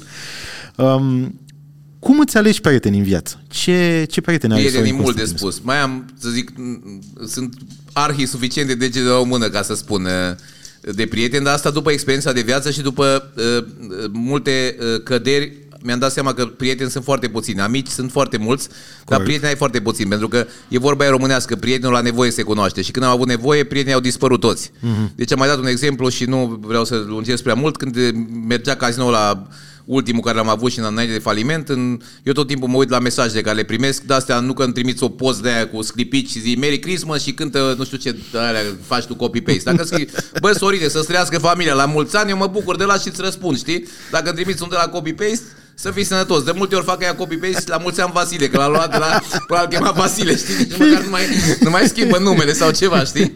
Și când, am, când eram în floare și eram pe val și eram mare șmecher și mare businessman și cu mulți bani și cu tot ce întrebăia, am primit 800 și vreo 50 de mesaje personalizate cu genul bă Sorine, știi? Da. Al doilea an după ce am dat faliment, 17 din 850. Ți-a dat așa un exemplu foarte... Da, vorbesc de oameni care am ajutat și la primul faliment, când am dat primul faliment în 96, Sunt oameni la care am cumpărat mașini, case și tot și aveam nevoie de 5 lei să mă duc și eu cu autobuz. Era un autobuz de la Franțuzesc, cum cumpărase primăria sectorului 4 după Revoluție, de pe strada Rezonanței să mă duc până la Unirii și n-am avut 5 lei sau 3 lei cât era biletul de autobuz, n-am avut și m-am dus pe jos, că eu sunt cinstit de felul meu așa și nu mi-a plăcut să fur niciodată și nu m-am dus să mă prindă controlul și când pe vremea aia, când, când au început cu internetul și să puteai copia muzică, dacă ții minte, da, cred că ai da, prins da. tu perioada aia, copiai Normal. muzică, le-am interzis copiilor. Le-am zis, bă, dacă copiați muzică, cineva a făcut muzica aia și a muncit pentru ea, e furt. N-aveți voie să copiați muzică și când cumperi un lucru furat, ăla are o karmă negativă și îți aduce ghinion și o să ai ghinion. Nu cumpăra de la hoți, nu cumpăra lucruri furate, vreți să uh, ascultați muzică, uitați cardul meu, faceți-vă cont și as- nici, nici măcar atât nu i-am lăsat să copieze muzică de pe internet. Deci cam așa i-am Mamă. educat, știi? Deci totuși, apropo de ce vorbeam Pentru mai că devreme, cu cât uh, furi mai mult, cu atâta pierzi mai mult, cu cât uh, dai mai mult, cu atâta primești mai mult, știi? ați, ați, ați fost acolo să educați copiii, chiar dacă aveți... mici perioade, că nu a fost ani de zile să ne vedem, dar cât eram acolo, pentru că tot ce era parte financiară, soția mea m-a lăsat pe mine și atunci când era vorba de bani sau de ceva, eu le-am făcut educație foarte bună, în care am spus banii sunt făcuți ca să meargă mai departe. Nu facem, adică în momentul când am avut bani destui și am înțeles menirea banului, că banul este ca să ajuți și alți oameni, nu să-i ții pentru tine, nu să-ți cumperi nu știu ce bunuri și să nu te uiți la cei din jurul tău că îți cer o bucată de pâine sau un leu sau ceva. Adică când câștigi o sumă mai mare de bani, este un semn că Dumnezeu te-a ales pe tine să fii un intermediar și să-i dai mai departe. Mm-hmm. Eu mai mult de 50% din banii care am câștigat de-a lungul vieții mele am dat mai departe, nu i-am ținut pentru mine.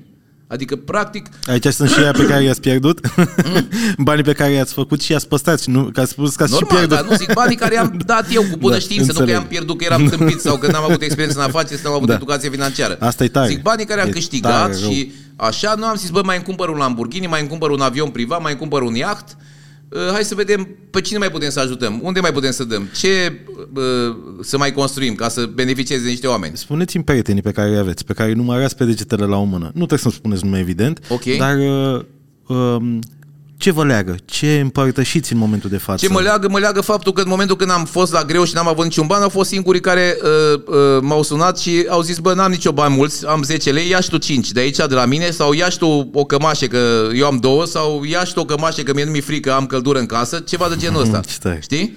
Ăia înseamnă prieteni adevărat și, și când am fost cu mulți bani și când am fost cu puțin bani, m-au tratat exact la fel, fără niciun fel de diferență. Pentru că în momentul când tu ești în preajma unui om bogat și care se plimbă cu mașini scumpe și în vacanțe luxoase, ă, simți nevoia să-l peri, să știi, să fii un pic de așa. Dar ei m-au tratat la fel ca și când eram în, în fundul gol și căzut pe jos și fără mâncare și fără... Adică nu, nu și-au schimbat absolut atitudinea față de mine. Sunteți parteneri de afaceri? Lucrați împreună? Sau, nu, uh, pur și nu, simplu, nu. sunteți Da, diferiți, da, fiecare da, cu treaba da, lui? fiecare cu treaba lui, da. Odată la cât timp vă vedeți și uh, cum Cât e... de des putem, adică măcar o dată la săptămână sau măcar o dată la două săptămâni și mai încercăm să mai petrecem un concediu împreună sau să mai facem un grătar împreună, dar oricum vorbim la telefon maxim la două zile. Deci e o prietenie solidă da, da, și... Uh, Și dezinteresată. a, ok. Asta e foarte Când important. îi amesteci cu business-ul, se strică lucrurile? da, da, se strică tot timpul. Da. Deci nu amesteca prietenii cu am business stricat mulți prieteni din cauza business-ului, pentru că uh, intervin orgole umane, intervin uh, lăcomia față de bani, intervin tot felul de, de lucruri Ok. okay. exterioare și atunci astea strică o prietenie. Toți care mă uh, întreabă să le dau sfaturi de business, zic, bă, dacă poți tu ești destul de potent financiar, încearcă să nu te asociezi cu vreun prieten sau cu ceva, sau chiar dacă te asociezi, să vorbești clar de la început fiecare ce aport a- are în firmă, ce face și pentru că dacă nu stabilești lucruri clare, se va strica și prietenia și voi pierde și banii și firma și tot. Deci trebuie de la început stabilit. Noi suntem orgolioși de felul nostru oameni. Eu dacă mă asociez cu tine acum și o să merg uh, la un angajat să-i spun, bă, fă așa și după aia vii tu și ție nu-ți convine, că poate vrei altfel să facă și bă, dar cine ți-a zis? Păi eu, sunt mai, eu am procent mai mare, am 5 Da. da. dolari, 49, ascultă de mine. Și în Da. momentul ăsta s-a stricat prietenia, s-a terminat, gata. Exact. Și toți, majoritatea, 90% din patronași ăștia care se asociază și sunt prieteni sau rude sau ceva, își spală rufele în public în fața angajaților și acolo se strică. Și rudenia sunt frați care nu mai vorbesc între ei pentru că au fost asociați, nu vorbesc de prieteni, vorbesc de frați. Frații, tată, fiu, s-au stricat familii din cauza afacerilor, știi? Bun. Bune rău de tot concluziile astea. Sper să le găsiți utile. Că eu chiar m-am chinuit cu întrebările astea, să știți. Chiar am căutat, am săpat adânc în mine. Dar se și vede. Să eu văd. te apreciez foarte mult pentru că nu, nu ți-ai repetat. Eu de-aia ți-am spus că vorbeam în pauză așa. Uh, vreau să merg la podcasturi, nu mă deranjează, îmi face plăcere să împărtășesc de experiența mea de viață, dar nu mai pot să mi se pună aceleași întrebări pentru că tot eu sunt acuzat. Adică oamenii nu judecă pe la care face podcastul și care își uh, pregătește întrebările, da, da, da. mă judecă pe mine că spun aceleași lucruri. Dar eu nu pot să spun că am pierdut 10 milioane acum și mâine să spun că am pierdut 7 și poi mâine că am pierdut 3 și după aia că n-am pierdut niciunul, pentru că îmi pierd credibilitatea, știi? Uh, mai am o întrebare vis-a-vis de, de viață, se, întrebările de viață care culmea este în partea cealaltă. Ce credeți că se întâmplă după moarte? Credeți ce zice Biblia? Eu cred, cred în viață veșnică, sigur. Eu cred în mântuire și de-aia mă duc la biserică, de-aia mă rog și de-aia încerc să fac fapte bune, să uh, fac păcate cât mai puține, să nu mai judec oamenii, să nu mai... Uh, și tot felul de păcate, că sunt un mare, mare păcătos. Dar încerc, adică lupt cu mine în fiecare zi, lupt, lupt, lupt, lupt să nu mai fiu păcătos. Uh, și cred în, în mântuire. În mântuire înseamnă viață de apoi să uh, mă duc în fața lui Dumnezeu să zic că, bă, tu treci în dreapta, tu treci în stânga. Știi? Da, da, da, da, da. Deci cumva tot gândiți business uh, pe termen lung, la modul viața veșnică primează vieții Normal, de muritor. nu poți altfel. Dacă nu gândești pe termen lung și gândești pe... Uh, asta e mare problemă și mulți oameni se pierd în viață pentru că gândesc pe termen scurt sau vor să îmbogățească mâine.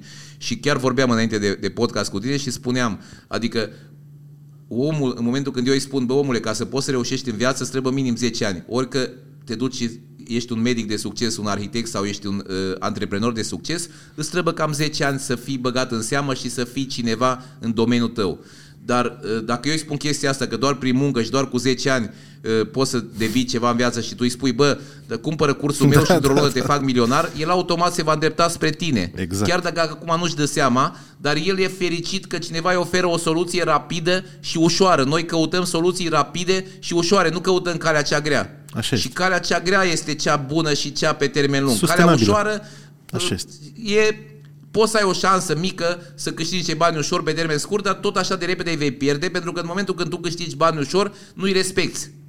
Banul făcut ușor nu se respectă. Zici, bă, am făcut ușor, fac și mâine. I-am spart pe toți. Am pățit eu, adică nu vorbesc din cărți, că n-am citit nici Kawasaki sau cum îl cheamă, nici nu știu cine. Adică n-am citit cărți. Eu am, am făcut eu cartea mea, știi? Ai trebuit să faceți asta, apropo. Exact, da. Și aia spun, uh, am pățit, uh, am câștigat banii foarte ușor și foarte ușor am cheltuit pentru că nu i-am muncit, n-am, nu i-am respectat. Nu i-am, în momentul când pui osul pentru bani și clădești cărămidă cu cărămidă cu cărămidă cu cărămidă și azi am un angajat, mâine am doi, păi mâine am trei, azi am un spațiu, mâine am două, păi așa, automat n-ai cum să cazi dintr-o dată, așa, n-ai cum, da, știi? Mai ales da. dacă diversifici portofoliu, dacă spui ouăle mai multe coșuri. Asta încerc și o să fac acum. Doamne ajută. Doamne ajută. Am ajuns în punctul de, dis- mulțumesc, de discuții de, de dezvoltare personală. Se potrivește perfect, curge perfect conversația noastră. Um, cât de mult te ajută școala românească? Uh, te ajută ca să-ți faci un networking, să cunoști niște oameni, că toți ziceau, domnule, facultatea nu prea ajută. Pardon. E adevărat că nu ajută facultatea, dar în facultate ai niște colegi care, după ce vor termina facultatea, o să se îndrepte în anumite direcții. Unii antreprenori, alții uh, ingineri, alții, vă rog, în ce facultate faci tu? Și atunci, în viață, ca să poți să reușești, ca ai afacere sau ca ai o carieră sau ceva, ai nevoie de oameni. Dacă tu n-ai făcut o facultate, nu poți să cunoști oameni valoroși, care sunt în niște poziții, pentru că automat, făcând o facultate serioasă, nu de asta că dai bani, trimiți șoferul cu uh, plicul și vine diploma, nu. Vorbesc de facultăți care le faci la zi, facultăți serioase, facultăți uh, sănătoase. În momentul ăla, toți colegii tăi se vor duce în anumite direcții, dar făcând o facultate serioasă și învățând din greu, vor ajunge în niște poziții cheie în societate. Tu ai nevoie de oameni în poziții cheie, deci networking în afaceri sau în carieră este 50%. Deci dacă n-ai networking și nu cunoști oameni, nu poți să faci nimica. Eu am văzut pe pielea mea în momentul când am dat falimentul ultimat în 2010 și nu am mai avut nimica, n-am mai fost ca în 96 când nu cunoșteam oameni, nu mi-am dat seama unde am greșit pentru că nu aveam experiență. În 2010 când am dat faliment, cunoșteam pe toată lumea, mă știa lumea cât sunt de serios și de cinstit și de corect și de nu știu ce. Și automat au sărit toți să mă ajute și să-mi dea procente că știau că sunt bun, sunt meseriaș și că pot automat să produc bani și să fac treabă, știi? Deci networking-ul. Networking e super important. Eu am dat atunci trei telefoane, n-am mai pățit ca 96 când mi-au închis toți telefonul. În 2010 am dat trei telefoane și deja aveam mașină, aveam bani, aveam, uh, uh, m-au ajutat imediat oamenii, știi? Adică știau de potențialul meu și mă cunoșteau. Fusesem ani de zile lângă ei și am ajutat și eu la rândul meu. Deci în momentul când ai, când nu faci o facultate, uh, ai făcut doar liceu sau doar 10 clase și colegii tăi ajung la nivelul tău, n-ai cum să te ridici mai sus Știți care e faza? Că vorbeam de facultate. Te rog. Um, eu când am dat la facultate, prima facultate la care am dat, la, am fost la construcții la utilaj tehnologic, am dat pentru că habar n-aveam unde să dau și acolo mă acceptau doar cu diploma fără examen. Nu-mi găsisem calea, nu-mi știam calea. Eu mi-am găsit calea de-abia la 25 de ani târziu să zic așa, și de atunci muncesc la asta și lucrurile se văd, se vede îmbunătățirea. Cine mă urmărește din 2017 și a văzut vlogurile mele știe cum am evoluat. Um, ce uh, sfat i-ați da unui tânăr de 20 de ani, 19 ani, care își caută calea? Că la ce facultate dau? Un, cum îmi găsesc eu... Uh... Dacă nu-ți găsești calea și ai terminat doar liceu, nu te du la facultate. Du-te angajați undeva, că fiecare avem o pasiune la unii plac motociclete, la altul dansul, altul cântă frumos, altul știe să facă cu mâinile. Du-te unde crezi tu că ai fi bun pe jobul respectiv, stai un an, doi, trei acolo și în momentul când vezi că știi despre ce e vorba, atunci îți alegi calea pe care te duci. Adică nu te duci la facultate doar să bifezi că ai făcut o facultate exact. sau că te-au împins părinții la noi încă e mentalitatea asta după Revoluție, că dacă noi suntem ca părinți ingineri, copilul trebuie să fie inginer, pentru că îi găsim mai ușor loc de muncă, îl băgăm la noi la fabrică, dacă suntem doctori, îl băgăm mai ușor la noi la spital, dacă suntem la serii, sunt foarte multe familii și mă îngrijorează chestia asta, și la serii și în poliție, unde e tata, mama, copilul și uh, ginerele sau nora. Adică, bă, dar toți sunt bune, așa toți sunt pe informații, așa toată familia, frate. Și sunt o grămadă, sunt sute, și la SRI, și la poliție, și la peste tot, peste tot. Adică nu e ok. Lasă-l, frate, poate la are ureche muzicală, lasă-l să cânte, poate ajunge pe la Ateneu, poate te mândrești cu el, nu trebuie să-l bagi pe acolo să uh, asculte telefoane, că poate nu-i place să asculte telefoane și adorme timp ce le ascultă. Înțelegi? Bună asta. Deci, um, nu, e o, nu te grăbi. Take your time. Nu te grăbi, take your time calea. și nu te gândi că dintr-o dată să devii antreprenor sau uh, cumperi un curs și ești om de afaceri a doua zi. Nu. Uh, uh, nu-ți pierde banii pentru că foarte mult se împrumută, mai ales că sunt acum o, o, o grămadă de excroși de ăștia cămătari cu alte în regulă, IFN-uri de ăștia care dau bani super ușor. Nici măcar trebuie să mergi acolo. Îi trimis buletinul uh, scanat și îți dă creditul și uh, după aia vin uh, ăia recuperatorii de credite, că sunt firme autorizate, Krug sau cum dracu să da, numesc, da, că ea da, da. și câinele din cu coteți și uh, Uh, casa și familia și uh, toată viața nu mai scapă. Credit la dobândă, da, la dobândă, la dobândă, la dobândă. practici nasoale, la îți sună vecinii, ajung să sune vecinii ca să te facă de rușine și te terorizează, îți distruge viața. Că zic, bă, că am văzut eu că vecinul și-a făcut un chioșc cu nu știu ce, sandvișuri și merge super bine, fac și eu, de habar n-am. De unde cumpăr sandvișuri, cât costă salamul, da. cât e TVA-ul, cât sunt evidentele, cât e impozitul pe profit, cât e chiria, cât e autorizația. Eu nu știu nimic, dar l-am văzut pe ăla că merge bine, gata frate, poți, că românul copiază. Bă, dacă face cu o să cu bani, cu astea, cu... Bă, domnule, cum fac să-mi deschid o sală de păcănele? Domnule, lasă Știi? Și atunci, cel mai bine și cel mai bine, am 18 ani, am terminat un liceu, obligatoriu liceu și recomand să nu, măcar să-ți dai bacalaureatul, pentru că dacă n-ai nici diplomă de bac, e foarte greu să reușești în viață și foarte greu. Sunt Așa oameni, este. știu milionari cu patru clase, dar sunt unul la un milion, să zic. Da. Așa este. Și atunci dă măcar bacul și fiecare de copil ne place ceva.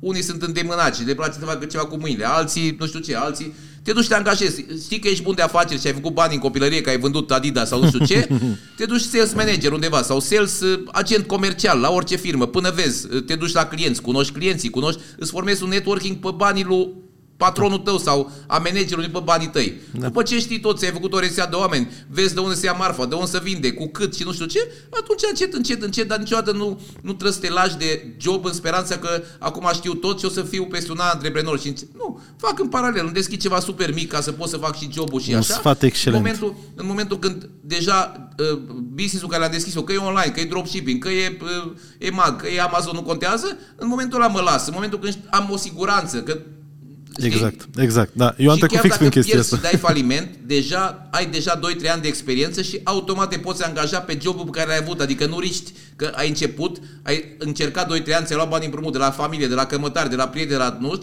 N-ai învățat nimic pentru că nu știi unde ai greșit, că nu aveai cunoștințele necesare, nu știi cum am pățit eu atunci. Deci am dat prima de faliment, nu știam da. unde am greșit, bă, dar Ce s-a întâmplat cu mine? N-am, am avut ghinion, n-am avut da. ghinion, eram tâmpit, nu că am avut ghinion, da. înțelegi? N-am, A, atunci ați greșit pe banii dumneavoastră. Pe banii mei, da. De, mai bine lucrezi undeva și greșești pe banii exact altora. asta spun, învață pe banii altora, Foarte nu învăța tare, pe banii foarte tăi. tare, Învață un o meserie sfat pe banii excelent. altora, stai un an, doi, trei. Sunt oameni care nu vor să riște și în momentul când lucrează 2-3 ani de zile, deja sunt promovați, sunt manageri, sunt, conduc un colectiv de oameni, au un salariu de 2-3 mii de euro și zic, bă frate, eu nu vreau, eu mă simt bine, am o familie, am un copil, Exact. nu vreau să lucrez 8 ore, nu vreau să stau pentru că trebuie să te gândești că dacă ești antreprenor, deja nu mai poți să lucrezi 8 ore, trebuie să lucrezi 12 ore, 14 ore. Că Oamenii ce cred? Îl văd pe ăla cu o mașină scumpă, zice, bă, bag niște bani și stau acasă și fiind banii, mă uit tot în verific telefonul în fiecare zi și cresc contele. Nu e așa. Cum În stai? momentul Am când deschizi- 20.000 de euro. Ce pot să fac ca să trăiți toată viața exact, liniștit? Da. În momentul când îți deschizi o afacere, trebuie să te gândești că nu vei mai avea zile libere, nu mai avea sâmbătă și duminică, nu mai avea concedii, cel puțin primii 10 ani de zile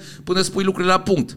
Pentru că angajații, oricât îi vei plăti de mult, în momentul când văd că tu nu te implici, o să se lasă la un moment dat. Adică nu, nu trebuie Așa este. tot timpul să fii, mă uit în București, eu mănânc la în nord, de exemplu, să zic așa, Casa din David, da? Casa din David din Moni acolo, care tai că să vă patrol la Meg Moni și Moni dacă mergi la 10 dimineața e acolo, dacă mergi la 12 noapte e acolo, dacă mergi la 7 seara e acolo și e un restaurant de super succes și face bani mulți pentru că e tot timpul acolo și angajații îl văd, chiar dacă stă la masă de vorbă cu unul și bea o cafea, angajatul știe că el e acolo și se uită la el și face treabă. Eu am, am lucrat, am avut un proiect foarte tare, doi ani la rând l-am avut, Doamne ajută, uh, cu Google, uh, Recenzia de Aur este numele și uh, proiectului și ei premiază cele mai apreciate restaurante, hoteluri și cafenele de pe Google Reviews. Și eu le-am dus premiu, am făcut un clip despre fiecare. Și absolut toți patronii cu care am discutat, care au luat premiile alea, aveau un lucru în comun.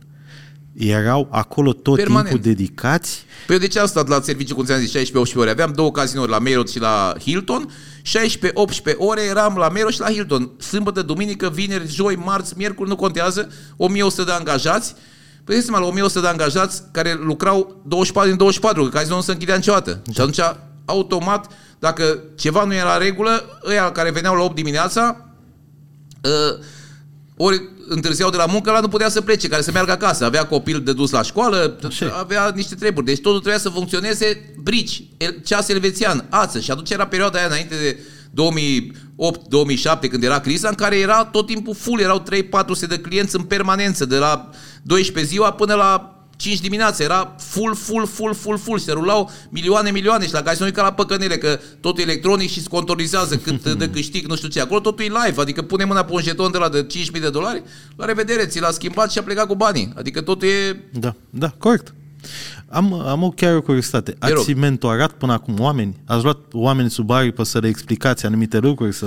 Nu, pentru că m-am apucat de chestia asta, cum ai zis și tu, de un an de zile cu TikTok-ul, cu așa și să dau lecții de business și atunci uh, deja nu mai am timp să fac chestia Da, asta. corect. Dar uh, încerc să online faceți compensez, asta. încerc să compensez că am fost invitat, ți-am zis, la facultate, la, uh, la Arad, m-am dus și am ținut un conferință, un seminar, răspund la foarte mulți. Îmi scriu oameni pe Instagram, dacă îmi scriu concret, zice, domnule, uite, am un teren, nu știu unde și am așa, așa, așa, așa, așa, ce să fac? Și mă registrez cu vocea și stau 5 minute și explic la ăla. Așa, așa, fă așa, fă așa, fă așa, fă așa. Asta e o părere de-a mea, zic, nu lua așa, Da, adică dacă da. vrei să asculți de ea bine, dacă nu, Da, nu e nicio da. problemă.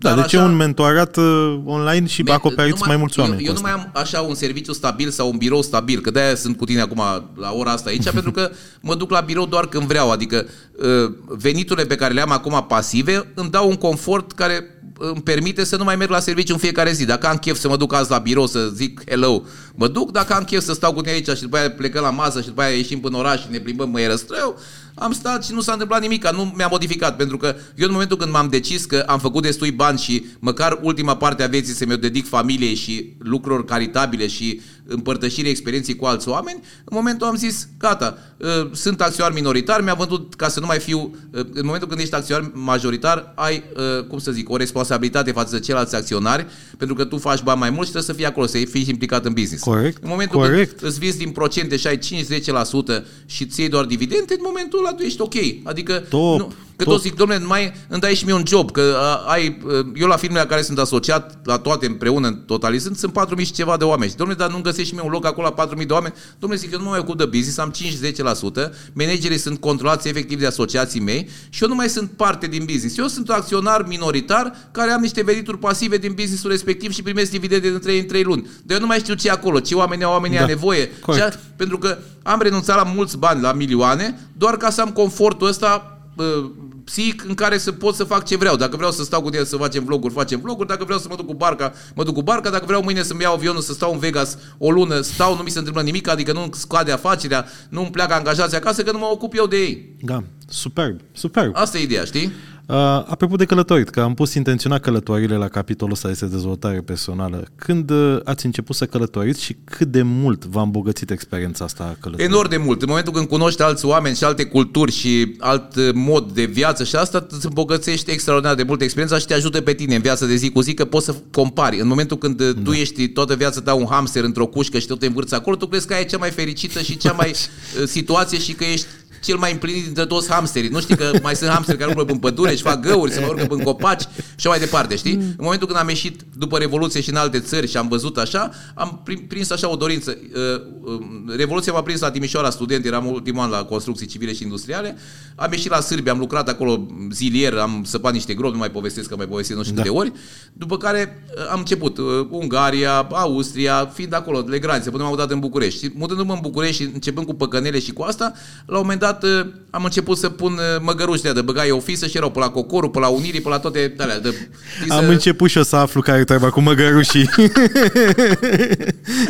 no, de eu i-am dus primul în România, în 90 da. atunci, imediat, știi? Le-am pus în tot felul, dar nu erau moluri. Da, erau da. Unirea, Ziridava la Rad, uh, magazinele astea foste universale, ceaușiste, știi? Da. Și uh, îi cumpăram de la niște firme care erau pe afară, una în Germania, alta în Anglia și atunci mergeam în Germania, mergeam în Anglia, am văzut da. cum trăiesc englezii.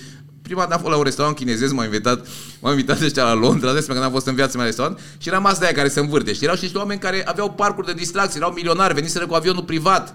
Uh, vreau să fac un par mare de distracții, era halai cu pe vremea aia primar în București, nu mai știu, 90 și un pic după Revoluție. Nu mai țin minte. Eram pic, pic. Și oamenii veniseră cu Rolls la întâlnire, eu eram șuriburi, eram și eu atunci, duse și eu de bani, aveam un diplomat de la cum era de desfăceai cu capse, da?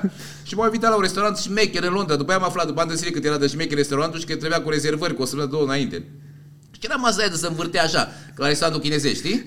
Eu habar n-aveam, știi, am văzut mâncare în față și mor de foame venind din România și ea de câte ori vrea să bage furculiță, eu învârteam masa și de lângă, știi?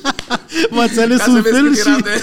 Superb, superb. Da, eram neamărin, ajuns uh, miliardar, deci știi? eu fix așa, eram copil, unul dintre primele mele joburi, aveam 20 de ani, lucram în vânzări la pentru o firmă din Turcia, erau turci cu firmă în România, vindeau bețișoare de urechi și de-astea, de discuri de machiante da. și au făcut ei o întâlnire de, uh, cu toată echipa la Iachi, la Constanța. Eu niciodată nu fusesem, până la 20 de ani, nu fusesem, nu dormisem într-un hotel. Da. Cu atât mai mult într-un hotel de 4 stele.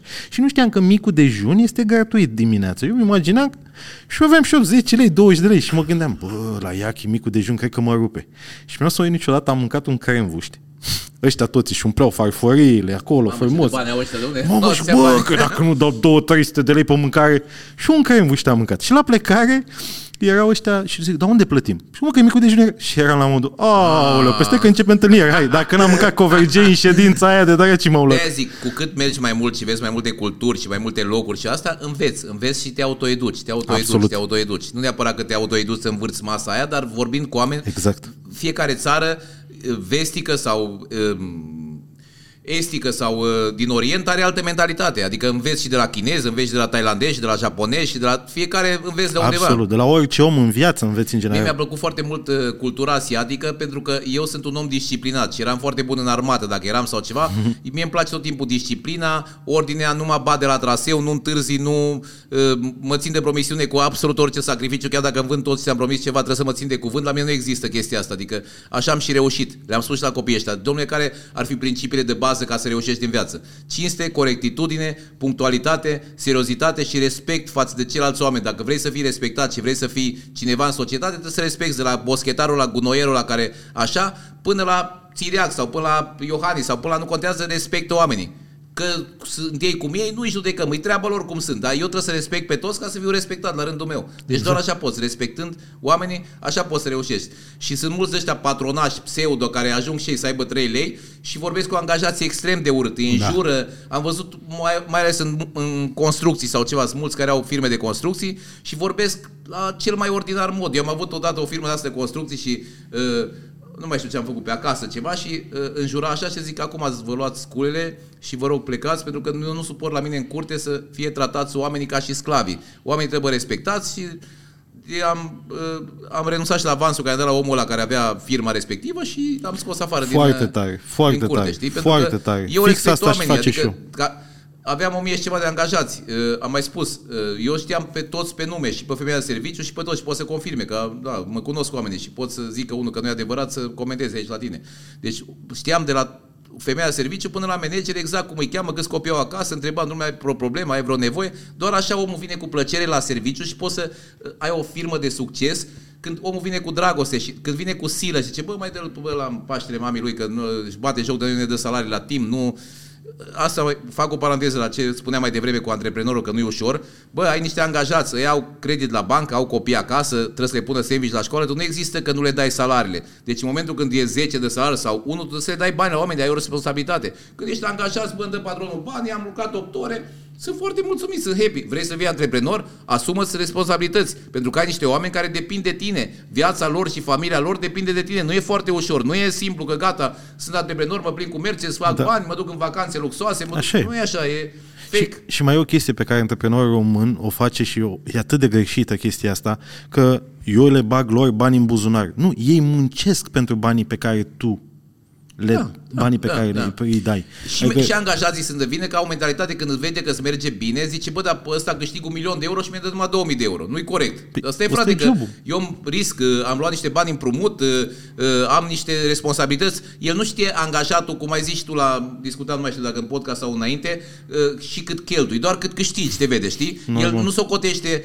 și cheltuielile, co- socotește doar uh, uh, încasarea, profitul, da, venitul, normal, știi? Riscul, know-how-ul pe care tu l-ai adunat în anii uh, de, Da. de El formare, vrea să împartă banii cu tine. nopțile nedormite, toate chestiile astea, sunt o groază de factori acolo. Da. Eu, în mo- eu nu știu cum sunt alții, dar eu când vedeam că un om îmi muncește și că îmi aduce mai mult uh, venit în firmă, îl chemam eu și nu așteptam eu să mă șantajez el, domnule, mă uite că îmi dă Marius mai mulți bani și mă duc la el să lucrez că îmi dă mai mulți bani sau nu știu cine. Uh, îi zicea, bă băiatule, uite, din cauza ta mi-a crescut cifra de afaceri cu 10%. Poftim un bonus sau poftim, îți mi-a mărit salariul. Pentru că eu am și acum, ți că mai am firma de consultanță, am oameni care mai lucrează la mine de, și lucrează de 18 ani, de 20. Știi cum se zice vorba românească? Câine nu pleacă de la măcelărie. Adică dacă nu mă purtam frumos, stai 18 ani cu un Ce bună patron e asta, sau nu știu. 15 ani sau ceva, pleca de mult. Era, Corect, E corect. foarte, foarte greu în ziua Corect. de azi, în 2023, să mai găsești oameni de încredere, oameni serioși și oameni muncitori. Și când prinzi unul de ăsta, trebuie să ții de el cu dinții, să nu mai lasă să plece. Pentru că nu găsești. Nu mai,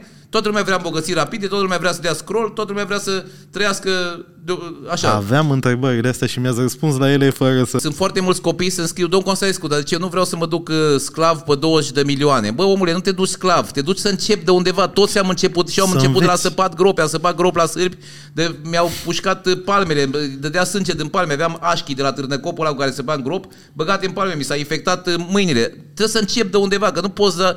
Deci, uh, dacă omul te, uh, uh, te apreciază și ești la locul de muncă, îți va mări salariul după o lună, dar trebuie să începi, că dacă tu stai acasă pentru că uh, te țin părinții și zici, bă, nu mă duc pe 20 de milioane, aștept până mă oferă unul 3000, nu o să vezi niciun patron cu 3000 de euro în mână să zică, bă, băiatule, vină încoace că îți dau 3000 pe lună. Și o să stai ani de zile acasă, sunt oameni care au 35-40 de ani și mai stau cu părinții pentru că nu este apreciat destul, nu îi se pune uh, uh, preț pe valoarea pe care o are el. Dacă nu ai cunoștințe, cuno- că asta e faza la început, tu te angajezi ca să înveți. Fix despre asta. Primești bani și înveți. E cel mai bun business pe Da. care poți să-l faci la început. Sunt mulți care vor să plătească ca să învețe. Da, Dar tu, da. da. deci pe mine mă sună o grămadă de oameni, zice, domnule, vreau să te plătesc, să stau pe lângă matale, să, domnule, zic, eu nu pot, că eu mă duc, fac vloguri, acum pe 31 ianuarie plec în Vietnam, Cambodgia, mă duc, fac vloguri de acolo, după aia vin, mai stau o săptămână, plec în Israel, Păi, eu sunt plecat, adică nu pot să te țin pe lângă mine sau asta, adică nu... Și nici nu mi-ar place să fiu un om pe lângă mine, eu să zbor la business, să dau da. nu știu cât și pe el să țin la economic, ca pe un Da, negru da. sau pe un slag sau ceva. Nu e corect, nu e normal așa ceva, știi? Și atunci am zis, vrei un angajat bun, ține de el tot timpul, adică ai grijă de el, plătește-l bine, că ăla e un om de valoare care pe parcursul anilor, stând pe lângă tine, învață foarte bine și poți să te bazezi pe el. Dar uh, ca să găsești angajatul ăla uh, sau angajatul ăla să poată să crească, trebuie să înceapă de undeva. Adică am un băiat care a fost, uh, deschidea ușile la, la mașini acum 20 de ani la un casino, a stat pe lângă mine, a învățat, încet, încet, încet și acum are firma lui, are angajați, are tot și merge foarte bine, dar a trecut de la deschis ușa la mașină, a trecut șofer, de la șofer a trecut șeful șoferilor, de la șofer, de la șeful șoferilor a trecut administratorul firmei, de la administrator... Am avut acum la mine la podcast tot așa un băiat extraordinar care are o măcelărie aici în, la Bălăceanca, care a venit într-un sat în Giurgiu și a dormit în pod la un butic de ăsta plătit pe 2 lei, că el era și învățător la butic și a dormit în pod, că n-avea terminat doar liceu, n-avea nimica și după aia a făcut școala de șofer, dar nu a angajat nimeni, că trebuia minim nu știu câți ani experiență, știi da, cum e, dacă, corect, ca și la facultate, dacă n-ai știu cât. Așa s-a angajat chelner, a lucrat uh, ajutor de chelner, încet, încet s-a angajat șofer și acum e patron și merge super bine omului. Dar a trecut prin toate etapele și l-am tot promovat, de el am și invitat la mine la podcast. Superb știi? asta cu etapele, nu are de etape, pentru că uh, dacă tu crești frumos treptat, chiar dacă la un moment dat viața vine și îți dă una așa pe cap și te dă înapoi, mă, tu nu mai pornești de la zero. Pornești și nu mai cazi pe toate scările. Exact, cazi două scări, Exact, știi? exact. Încă rămâi Tot și... am dat exemplu Mandachi, nu știu dacă e vorba lui sau o perioadă de undeva, dar Mandachi zice, nu urca în viață cu lift, urcă pe scări, știi? Așa la, la hotel, n-am fost, dar mi-au spus uh, băieții ăștia de pe TikTok, știi? Și mi-a plăcut, pardon, mi-a plăcut foarte, foarte mult vorba aia, pentru că așa este. Dacă urci pe scări, ești bine urcat. Dacă urci cu liftul, s-ar putea să rupă capul ăla și cum să te duci în... Bună, bună, corectă, da, smart. Um, spuneți-mi locul preferat de pe planetă. Po, greu, greu, greu. Locul preferat e acasă, unde am copilărit, unde am crescut, în satul și Cula, județul Arad, Ă, acolo mă simt cel mai bine și uh, totdeauna, nu numai eu, dar în general am vorbit cu foarte mulți oameni care au copilărit la țară sau într-un anumit cartier sau ceva și chiar dacă a ajuns miliardari pe la New York și pe Manhattan, cel mai bine nu să simt Acasă. în Manhattan, să simt în satul Ciorogârla de nu știu unde, știi? Pentru că are un magnetism special. Așa este, așa eu în momentul când uh, Uh, mă duc vara acasă și uh, mă, mă desculț și mă duc pe dol Maia Crișului Alpă, unde am umblat când eram copil și căutam greier cu paiul, sunt cel mai happy om din lume. Aia e cel mai fain loc de pe planetă. Ce frumos. Ca și țări sau ca și civilizație, cel mai mult îmi place Singapore, pentru că eu ți-am spus, din cauza că îmi place foarte mult disciplina, acolo au desfințat pușcările, au luat toți criminalii, au omorât, au, dacă spui, ai pe stradă, da, citește despre Singapore, să vezi.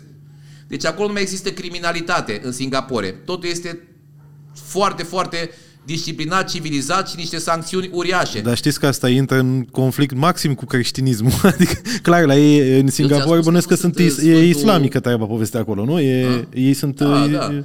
Citești un pic despre Singapore. De da. ce nu, da, mă redus că e... criminalitatea spre zero din cauza, pentru că disciplina se... Că toți zic, domnule, dar ce disciplină e în vest, domnule, ce civilizați sunt ăia, ce frumos merg cu mașina, nu depășesc viteza, n-aruncă gunoaie. Păi e omoară, dacă te-ai depășit cu 50 de kilometri mai mult, sunt multe țări nordice sau în Elveția, ți-a confiscat mașina, ți-a luat la Ferrari și te duci cu tramvaiul acasă. Aici sunt de acord, dar aia cu omorâtul, pe bune, chiar i-au omorât pe acolo? În, în Suedia la pescuit și am luat un vent ăsta, că eram șapte băieți, că eu merg la pescuit tot timpul. În Suedia, în Finlanda, că pe aici până noi până delta, au dat cu carbidul, nu mai nimica. Și mă duc pe acolo la pescuit și mergeam cu 140 pe autostradă. Credeam că limita 130, dar 120 și pe lângă toate mașinile care ziceau, toți îmi făceau așa, idiotule, idiotule, idiotule. Toți ziceau așa cum e, mă uitam la mine, am ceva, bine, n-am nimica. Pentru că oamenii sunt da, da. la fiecare 10 km pe oră e 1000 de euro. Așa, deci vestul așa a fost civilizat cu amenzi și aici lupta și la noi. Cu biciu. Cu biciu, și la noi da. așa ar trebui civilizație cu biciu făcută, cu biciu, cu Dar biciu. în Singapore e puțin exagerată. N-am zis că nu e exagerat. Ți-am dat un exemplu extrem, pentru că îmi place Singapore, pentru că acolo dacă ai scuipa pe stradă e 500 de dolari. Ai aruncat uh, guma pe stradă, e nu știu cât. Uh, ai dat cu șpreu pe pereți, te bate în piața publică. Nu te până București pe aici, în centrul vechi, că suntem aproape la toate clădirile astea istorice, nu mai vezi nimic, tot de numai spray-uri, spray-uri. Ia să fi, îi prins pe ea să fi bătut cu biciul piața publică, să fi put cu smoală și să fi pus pene pe ei. Mai punea cineva cu spray pe pereți? De Singapore. Chiar e pe listă și pentru mine, să chiar sunt curios. Deci în Singapore și pe stradă și în mall o să vezi defri... cum se numesc alea când faci infart? Defibri... Defibrilator? Sau da, defibrilator. Da. Deci au de alea cum e hidrantul la noi. Da, ai da, da, da, da, da. a făcut la unul rău pe stradă, ai scos să lași la curent. Am văzut și asta în state adică și în stațiile de, de metrou deci și tot. Da, da. E extraordinar de civilizat și de curat și de poți să lingi pe jos, pe stradă, spală cu șampon trotuarele. Chiar sunt foarte curios. Chiar, eu îl pun acum, e în short list. Mongolia a fost a 100 țară, acum Cambodgia va fi a 101. Dar din 100 de țări câte am văzut eu, cea mai civilizată țară mi s-a părut Singapore. Și cel mai frumos loc de o frumusețe extraordinară. Bora Bora. Bora Bora. Da. Da, pentru mine a fost Maldive. Uh, cred că fix acum când vedeți voi podcastul ăsta sunt în Maldive, la soare. Uh, Bora Bora mi se pare greu de ajuns pentru că este în uh, Polinezia 37 de ore. franceză. Da, e complicat. 37 de ore. Noua București, Zeelandă, Paris. Așa. Nu, București, Paris. A, voi ce pe San Francisco. Paris, Los Angeles. Sau așa. Los Angeles, uh, Papete. Uh, Los Angeles, Tahiti. Tahiti, Papete. Papete, Bora Bora. 37 de ore. Păi, pot, da. Pentru, pentru mine a fost și de pe listă pentru că avem copil mic și e jale. Adică Nu, nu, cu copilul mic pe avion e, Da. e nasol. Maldive Acum e ok. Maldivele poți să-l faci din două. Mergi cu două și după aia direct fix, în... uh, fix așa zbor. Fix așa. Exact Eu sunt, am avut și agenție de turism, de-aia zic, dacă ai nevoie Ah, de ceva, ce deci tare, nu sunt știam. profesor, da, am făcut și facultatea de turism de 5 ani, nu de-aia Deci aveți construcțiile. turismul, Două management, A, câte? trei facultăți, două mastere și un doctorat. Și doctoratul în ce? În uh, criminalitate economică-financiară, deci uh, pe partea de jocuri de noroc. Sunt singurul care are doctorat pe jocuri de noroc din România. Mamă, dar v-ați petrecut ceva timp cu școala. Adică ați rupt școala aia pe genunchi. Da, da. Wow, wow.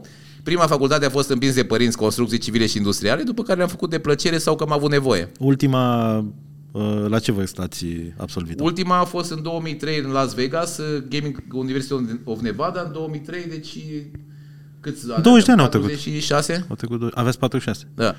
Acum aveți 66 Nu, de... scuze, 36. A, deci acum aveți 56. Da, La mulți ani. Mulți înainte. mersi. ok, wow, deci uite, uite, o- încă o lecție mișto de învățat aici. Niciodată să nu te oprești din a învăța, fie că înveți într-un cadru organizat, cum sunt universitățile, Da, una e să înveți pentru tine și de plăcere și alta e să înveți împins. Da. Deci eu, pe vremea lui Ceaușescu, eram la Facultatea de Construcții la Timișoara, împins de părinți și fără să știu că vine Revoluția, pentru că pe vremea lui Ceaușescu voi sunteți mai tineri, dar nu știți, dar atunci nu aveai pașaport, nu puteai să ieși în afara da. țării, nu era privatizare, nu erau firme, nu era antreprenoriat, lucrai la stat și gata, te lua miliția și te tundea, că aveai păr lung pe stradă. Adică, și atunci, uh, fiind atunci în perioada respectivă și știind că nu-mi place, știam că nu o să profesez niciodată, pentru că eu toată viața mea, și asta m-a ajutat foarte mult, am făcut doar ceea ce mi-a plăcut, am performat și asta le spun la oameni, bă, dacă faci ceva care nu-ți place, nu mai fă. Caută să faci ceva ce-ți place, pentru că toată viața, chiar dacă ești împins de părinți sau de nevastă sau de soacră, să te duci la un serviciu, vei fi un mediocru. Fix și așa vei e. fi privit nu cu ochi buni de colegii tăi, pentru Fix că ce tu nu am poți să te întrebat. adaptezi la locul Așa de este, muncă pe, așa pentru este. care ai, Locul că tu tău n-ai nu e niciun acolo. talent, n-ai niciun skill acolo și ești împins doar de familie. Îi tac tu milițian, colonel, te bagă și pe tine la miliție, dar tu ești un milițian prost, tu nu știi ce să faci acolo, știi? aveți ceva cu nepotismul, sunteți Sunt foarte fiert pe împotriva el. nepotismului, foarte Sunt împotriva, total pentru de că acord. am avut tangențe de două ori când am fost la Loteria Națională și după aia când am fost la guvern și am văzut nepotisme, ce înseamnă și Mm. incompetenți și incapabili. De exemplu, acum că vorbeam înainte de, de Transelectrica. Transelectrica este singura firmă care transportă curent prin România. Nu au concurență. Deci ei sunt singurii din toți ăștia care e Enelul, Hidroelectrica, care sunt furnizori de curent. Eu mai cel știu mai că nu mă bine să ai pricep la ei monopol care în sunt. viață pe ceva. Ei sunt singurii care transportă. Deci sunt singuri, n-au niciun fel de concurență. Angajații și-au dat prime între ei de sute de mii de euro, care se reflectă în prețul curentului, că la taxează mai mult așa și la vine la mine la factură, la frumușant că m-a prins becul și mă costă mai mult. Cea mai mare primă a luat-o un nenic care măsa e senatoare sau deputată sau nu știu ce, nu știu cât a luat, vreo 4.000 de euro primă de Crăciun, că eu dau prime la angajați când am concurenți concurență și zic, bă, uite, noi am fost mai buni Te ca și lupți cu cineva, concurența. da, exact. La barul ăsta vin, chem toți chelnerii și toți barmanii, bă, băieți, fii atent, da, acum vă dau câte o 10 milioane la fiecare, pentru că barul de acolo, toți clienții s-au mutat că voi sunteți mai buni, îi serviți mai bine, vorbiți mai frumos, zâmbiți. e. Dar dacă eu sunt singur pe piața, monopol, n-am nicio concurență, dau prime de sute de mii de euro la angajați, Da, da, da, da. Da. Că n-au unde să plece, n-au cum să plece la Și cea concurență. mai mare primă a luat-o copilașul lui mămica, că mama e senatoare sau deputată și a dat primă la copil. Da, te doare și capul. copiii ăștia de la Iași mor de foame pe acolo și mă duc eu să-i ajut uh, după Da. ce mi-am plătit toate taxele, impozitele, asigurările sociale, dau milioane de euro pe an impozit la stat și tot eu trebuie să ajut și pe cazurile astea sociale pe care statul ar trebui să ajute, dar statul își dă prime. Vă bate gândul să intrați în politică? Asta nu era pe listă. Nu, pentru că n-am calități, trebuie să ai niște calități speciale ca să intri în politică. Să, ai, să fie așa, cum să modelabil. Să fii- Cu coloana fie foarte așa, fluidă. da. Nu, ce se A, întâmplă? și, și Lăsând așa. gluma la o parte, am avut mulți prieteni care au fost foarte hotărâți să intre în politică ca să schimbă ceva în țara asta. Dar Dacă nu ai majoritate în parlament sau în guvern sau asta, nu poți să faci nimic, nu te Absolut. bagă nimeni în seamă. Țip ca șoșoacă sau ca băiatul ăla de la ori, nu mai știu cum îl cheamă, Gheorghe Simion sau nu știu, George tot mă întreabă de ea, George Simion, că dacă zic ceva de el, zice, domnule, ești cu ruși, ești cu uh, Putin, nu știu ce, pro știi, oamenii imediat te uh, bagă într-o categorie sau alta. Dar oamenii ăia țipă, dar țipă degeaba, pentru că n-au majoritate și băieții votează e cum de-aia, vor ei, și ei fac pe fix legile pe cum asta vor ei merg, și pe fac ce țipat. vor ei. Asta e- asta e și de-aia strategia statul lor. ăsta este prăbușit efectiv, adică și din punct de vedere a birocrației și a... Mă uit cu groază, că noi nici acum, în 2023, nu suntem digitalizați. Da. Uh, am avut o problemă cu... Uh, am avut uh, pe vremuri uh, un permis vechi de port de armă și atunci uh, nu scria pe el ca pe buletin sau pe pașaport că e valabil 5 ani sau 10 sau nu știu ce, știi? Uh-huh. Nescriind termenul de valabilitate, nu m-am stat să-l bag în seamă.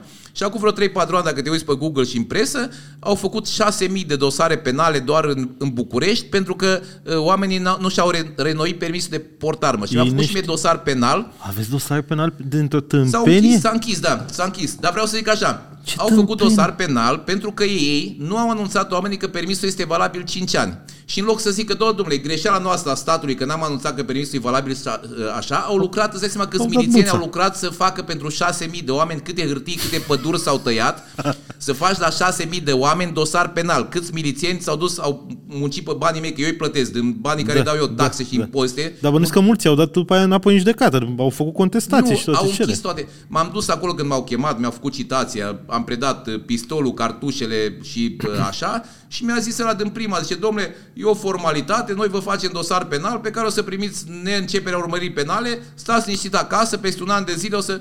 Și acum m-au Doamne. chemat, acum câteva zile, m-au chemat să-mi dea hârtia asta, s-a petrecut acum vreo trei ani. De atunci mi-am făcut alt permis. de- N-am mai avut voie doi ani de zile să-mi iau arme.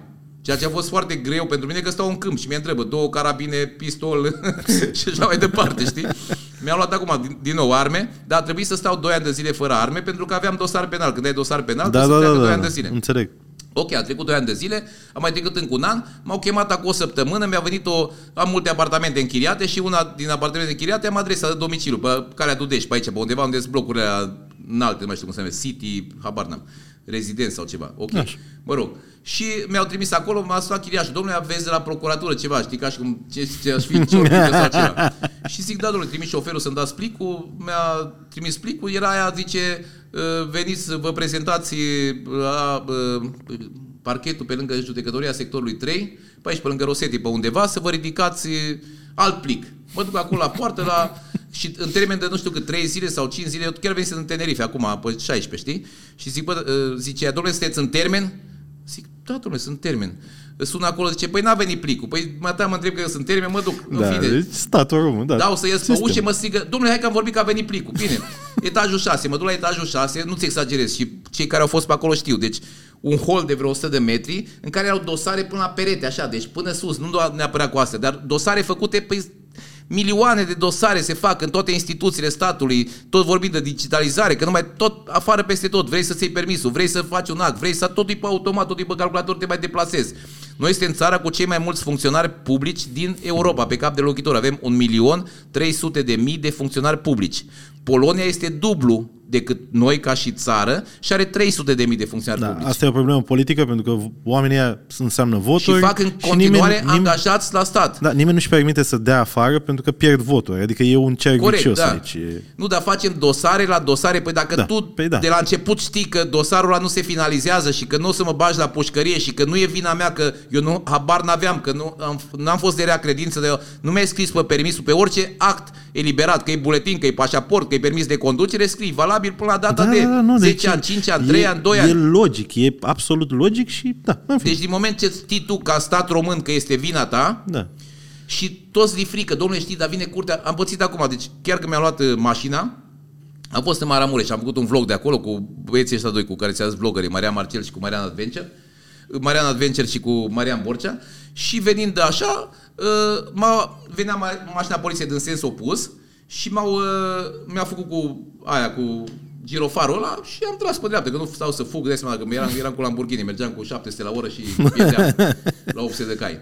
Am tras frumos pe dreapta civilizat, domnule zice, ați depășit viteza, să vă luăm carnetul. Păi zic, ce viteză? Păi zice, aici ai uh, sector de drum cu 100 la oră, ați avut 155. Zic, domnule, nu prea aveam cum să am 155, că eu sunt plătitor de amenzi. Adică dacă e pe autostradă 130 limită, îmi pun la 175 ca să nu-mi ia carnetul, să plătesc amenda, știi? Și am găsit să mi se adune puncte. Eu sunt plătitor de amenzi, da, da. Dar nu, uh, totdeauna am pun pe pilot automat să fiu sub. Îmi pusesem pe 145. Ei zic că am avut 155. Mi-am dat seama că e o eroare ei și veneau, erau daci de astea obosite, din sens opus. Da, da. Zic, nu mai stau acum să mă cer cu ei pe aici, să fac circ în stradă sau să dau telefoane. Domnule, eu știi cine sunt. Da, da, da, clasic. Da. Șmecherii de alea românești de 2 lei.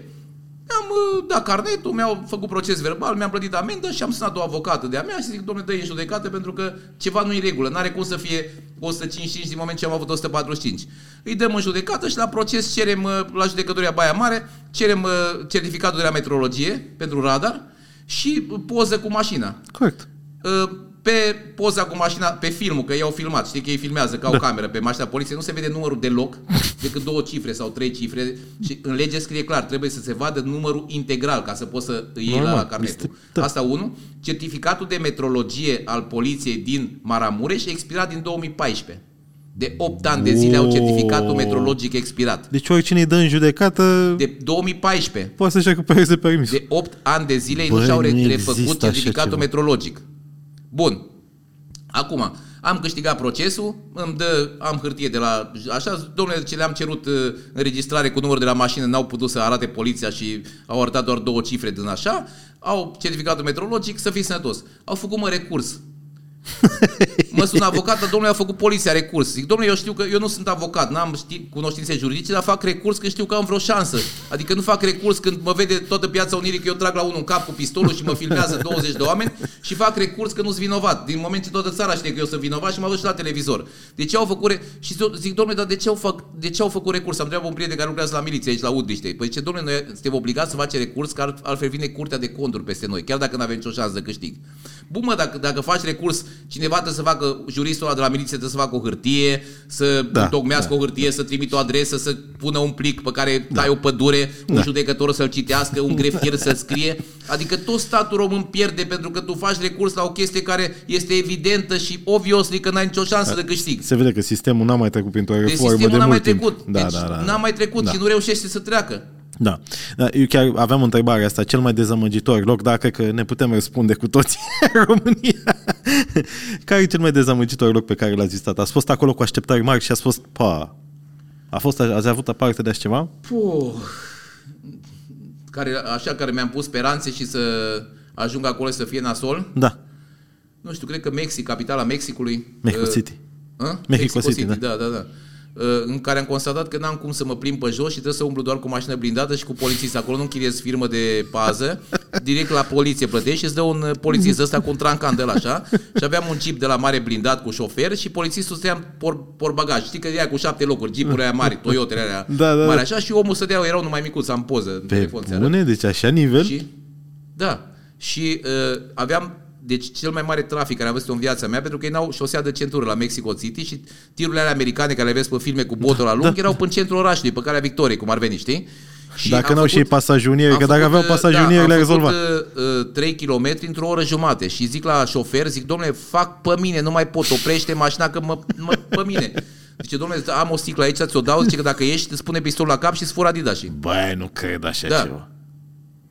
Wow. Eu am fost în Mexic, dar am fost în stațiunile astea turistice. În stațiunile turistice n-ai nicio treabă. Acapulco, bla, bla, bla. Da, e... Tulum, la băiți Dar acolo. acolo au cartiere Holbox. întregi Mexico City în care poliția s-a retras de toți și scopii de 10-12 ani cu mitraliere, cu pistole Ma. și nu mai intră peste ei. Deci au pierdut orice fel de control. Nu există control acolo. Wow, ok. Și eu da. nu știam. Eu obișnuit cu Acapulco, cum zici tu, cu stațiuni turistice, da, da, da. unde te plimbi cum vrei da, tu. Da, da. Wow. Cătălin, Backpack Your Life se duce acum în Venezuela și fix asta a postat el că există de-astea care te iau de la aeroport cu coloană cu, ca să fii safe. Adică sunt anumite nu, zone... Sunt unde autoritățile au pierdut controlul. Deci da.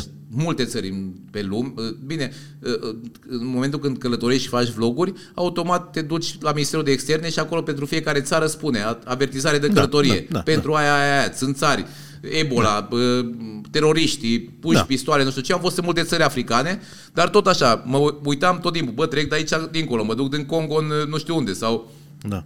V-ați făcut temele, da, că altfel da. nu știu ce se întâmplă. Îmi place riscul, am fost în pădurea Amazonului, am stat 10 zile pe acolo, ne-au mâncat în țari, nu știu ce, dar un risc limitat. Acolo am depășit pentru că Una, uh, am fost într-o excursie tot așa de pescuit, că eu cu pescuitul și ne-au spus, zic, domnule, ce risc? Domnule, nu niciun risc, e frumos, e totul bine. Și am fost și cu filmul ăsta mai mic, era mai mic, acum câțiva ani am fost, acum vreo 3-4 ani, mic, avea 20, dar ne-a riscat viața, adică no. dacă știam că ne lasă în mijlocul junglei la 300 km de orice fel de așezare omenească și nu este niciun fel de mijloc de comunicare, noroc că am fost inspirat și știind că nu este comunicare, m-am dus la patronul de la, de la Himalaya și la David, care a fost primul alpinist român care a urcat pe Himalaya. Și el știind că călătorește locuri de astea super uh, îndepărtate și fără semnal, zic, bă, n-ai un telefon? Da, ce mă dau eu? Prin satelit. Mi-a dat un telefon pe satelit și aveam un singur telefon pe satelit, la, eram cu doi amici și cu fiul meu și dacă scăpa pe la în apă sau ceva sau făceai o, o, o apendicită sau ceva, erai mort, pentru că până venea cineva să ia din junglă de acolo ah, cu avionul, super remote, adică da, da, da, da.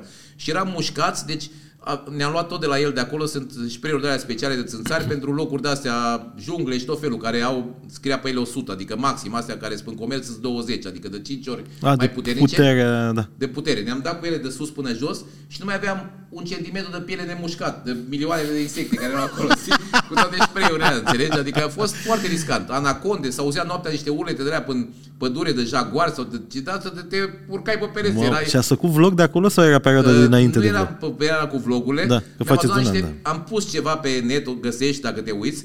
Am, uh, am uh, adunat toate pozele și astea da. și le-am dat niște da. băieți să le monteze, niște da. filmulețe alea făcute, ba așa, cu telefonul, ba așa, că nu făceam vlog da, da, da, da, da. Era super interesant să fac vlog. Mamă, dar e super șmecher. Da.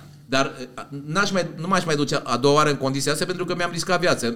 Îmi place adrenalina, nu mi-e frică, mă duc în țări de-astea aiurea, dar nu să risc viața. Adică nu și să, nu puteți să ziceți că ați rămas cu ceva știi? extraordinar din experiența respectivă, în afară de amintirea că mamă cât de... Exact cât de riscant a fost.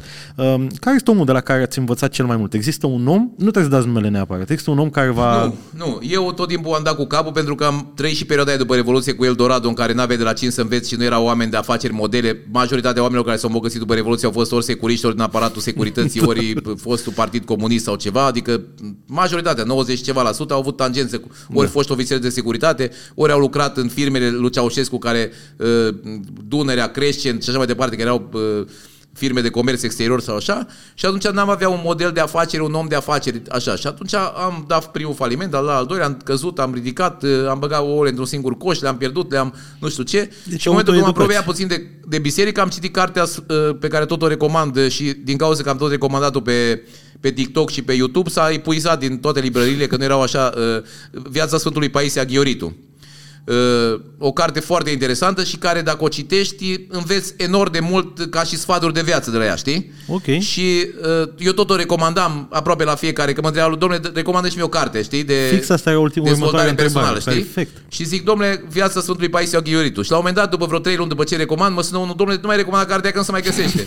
Zic, cum, domnule, nu se mai găsește? Că era peste tot. Nu se mai găsește, a cumpărat-o lumea, știi? Și mulți mi-au scris, domnule, ce mi-a schimbat viața cartea. Și mie mi-a schimbat viața cartea aia.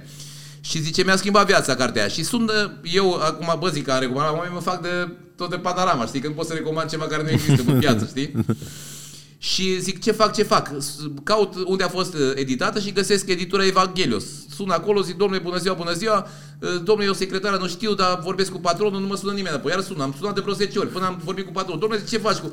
Domnule, ce nu ce s-a întâmplat? Zice, dar s-a epuizat cartea dintr-o dată, o avem de ani de zile în librării și dintr-o dată nu mai este nicăieri toată țara în librării. Influencing level da. 999+. Plus. Da. și uh, zic, domnule, zic, uite, așa, așa, a, zice, păi da, s-a epuizat cartea care e recomandată pe tare. Și o tipărim acum, și am mai tipărit acum în 500 de exemplare, știi? Super tare. Chiar o să-mi iau și o să o citesc. Și a doua carte care a recomandat-o și care este un basic de afaceri, pentru că ce, ce se întâmplă? Vorbeam de Kiyosaki ăsta, știi? Eu nu sunt de acord cu Kiyosaki că dacă îl cauți bine, bine, bine pe Google, vezi că el toți banii care a făcut în viața lui, a făcut în cărți și din cursuri motivaționale. El n-a făcut o afacere, n-a făcut angajați, da. nu a nimica, plus că recomandă să nu mergi la școală. Și eu sunt împotriva oamenilor care recomandă să nu mergi la școală. Ți-am explicat de ce. Și atunci, acum vreo trei ani de zile, când a venit Kiyosaki aici în România la așa, m-a sunat un amic, domnule, eu habar n-aveam, nu auzit în viața mea de Kiyosaki ăsta. Și zice, domnule, e unul care e, foarte, e miliardar în America. Bă, zic, dacă e miliardar, trebuia să aud de el, că am auzit de Warren Buffett și de ăla, de, și de ăla, și de ăla, și de, am auzit de toți. Îl caut pe net și văd că vinde tată sărac, tată bogat, cursuri de astea, nu știu ce, și îl caut mai bine, mai bine, mai bine pe search așa și văd că are toate contele blocate, că pentru evaziune n-a declarat bani și bă, da, eu mă duc la un om Să mă învețe ce. Și în primul rând, dacă ăla e miliardar, la vine la Rome Expo să stea în frig 3 ore să-mi spună mie pe 100 de dolari, dar eu sunt pe Warren Buffett să dea lecții pe 100 de dolari, eu dacă am chef și am bani, vorbesc cu mine for free și învăț oamenii gratis. Nu le iau bani, dacă sunt da, șmecher. Dar și în România este o groză de, de ăștia de, de când sunt, Păi nu, ți-am nu mi-e zis, frică să dau puși nume. ăștia care vin la Chifoi, Miro de mie 20 de ani Chifoi, și te ma- învață cum să faci bani. El n-a făcut un leu în viața lui. Deci e ăsta Chifoi care a avut niște business-uri, cunosc. e Cristian Chifoi și vorbește numai de NFT-uri acum, de cripto, nu știu ce. Și când am văzut că a început el să făcea clipuri despre cum să faci bani, nu știu ce, evident l-am căutat pe listă firme să văd Da. cum vă căutați pe dumneavoastră, să Da. văd bă, ce bani face omul ăsta. Și era la ordinul unor zeci de mii de euro, dar vorbea de parcă face milioane. Și era la modul, mm, adică, frate, înainte să-ți alegi un idol de ăsta fals, fă cu puțin research, că ai internetul la îndemână și Normal. găsești imediat informații despre indivizii ăștia și știi ce le poate pe ele. Eh, atât de Eu simplu. e. oficial nu știu dacă sunt pe o firmă sau două. Eu sunt asociat cam la 12 firme, dar pe una sau două Costanescu Sorin, restul sunt alte firme de ale mele care sunt asociate și atunci nu mă găsești cu numele. E firma asta Gaming Consulting care mă găsești cu numele și în rest uh, sunt firme în firme, știi? E, Eu am talentul să mă duc pe firme în firme. Îmi plac caracatițele de mor.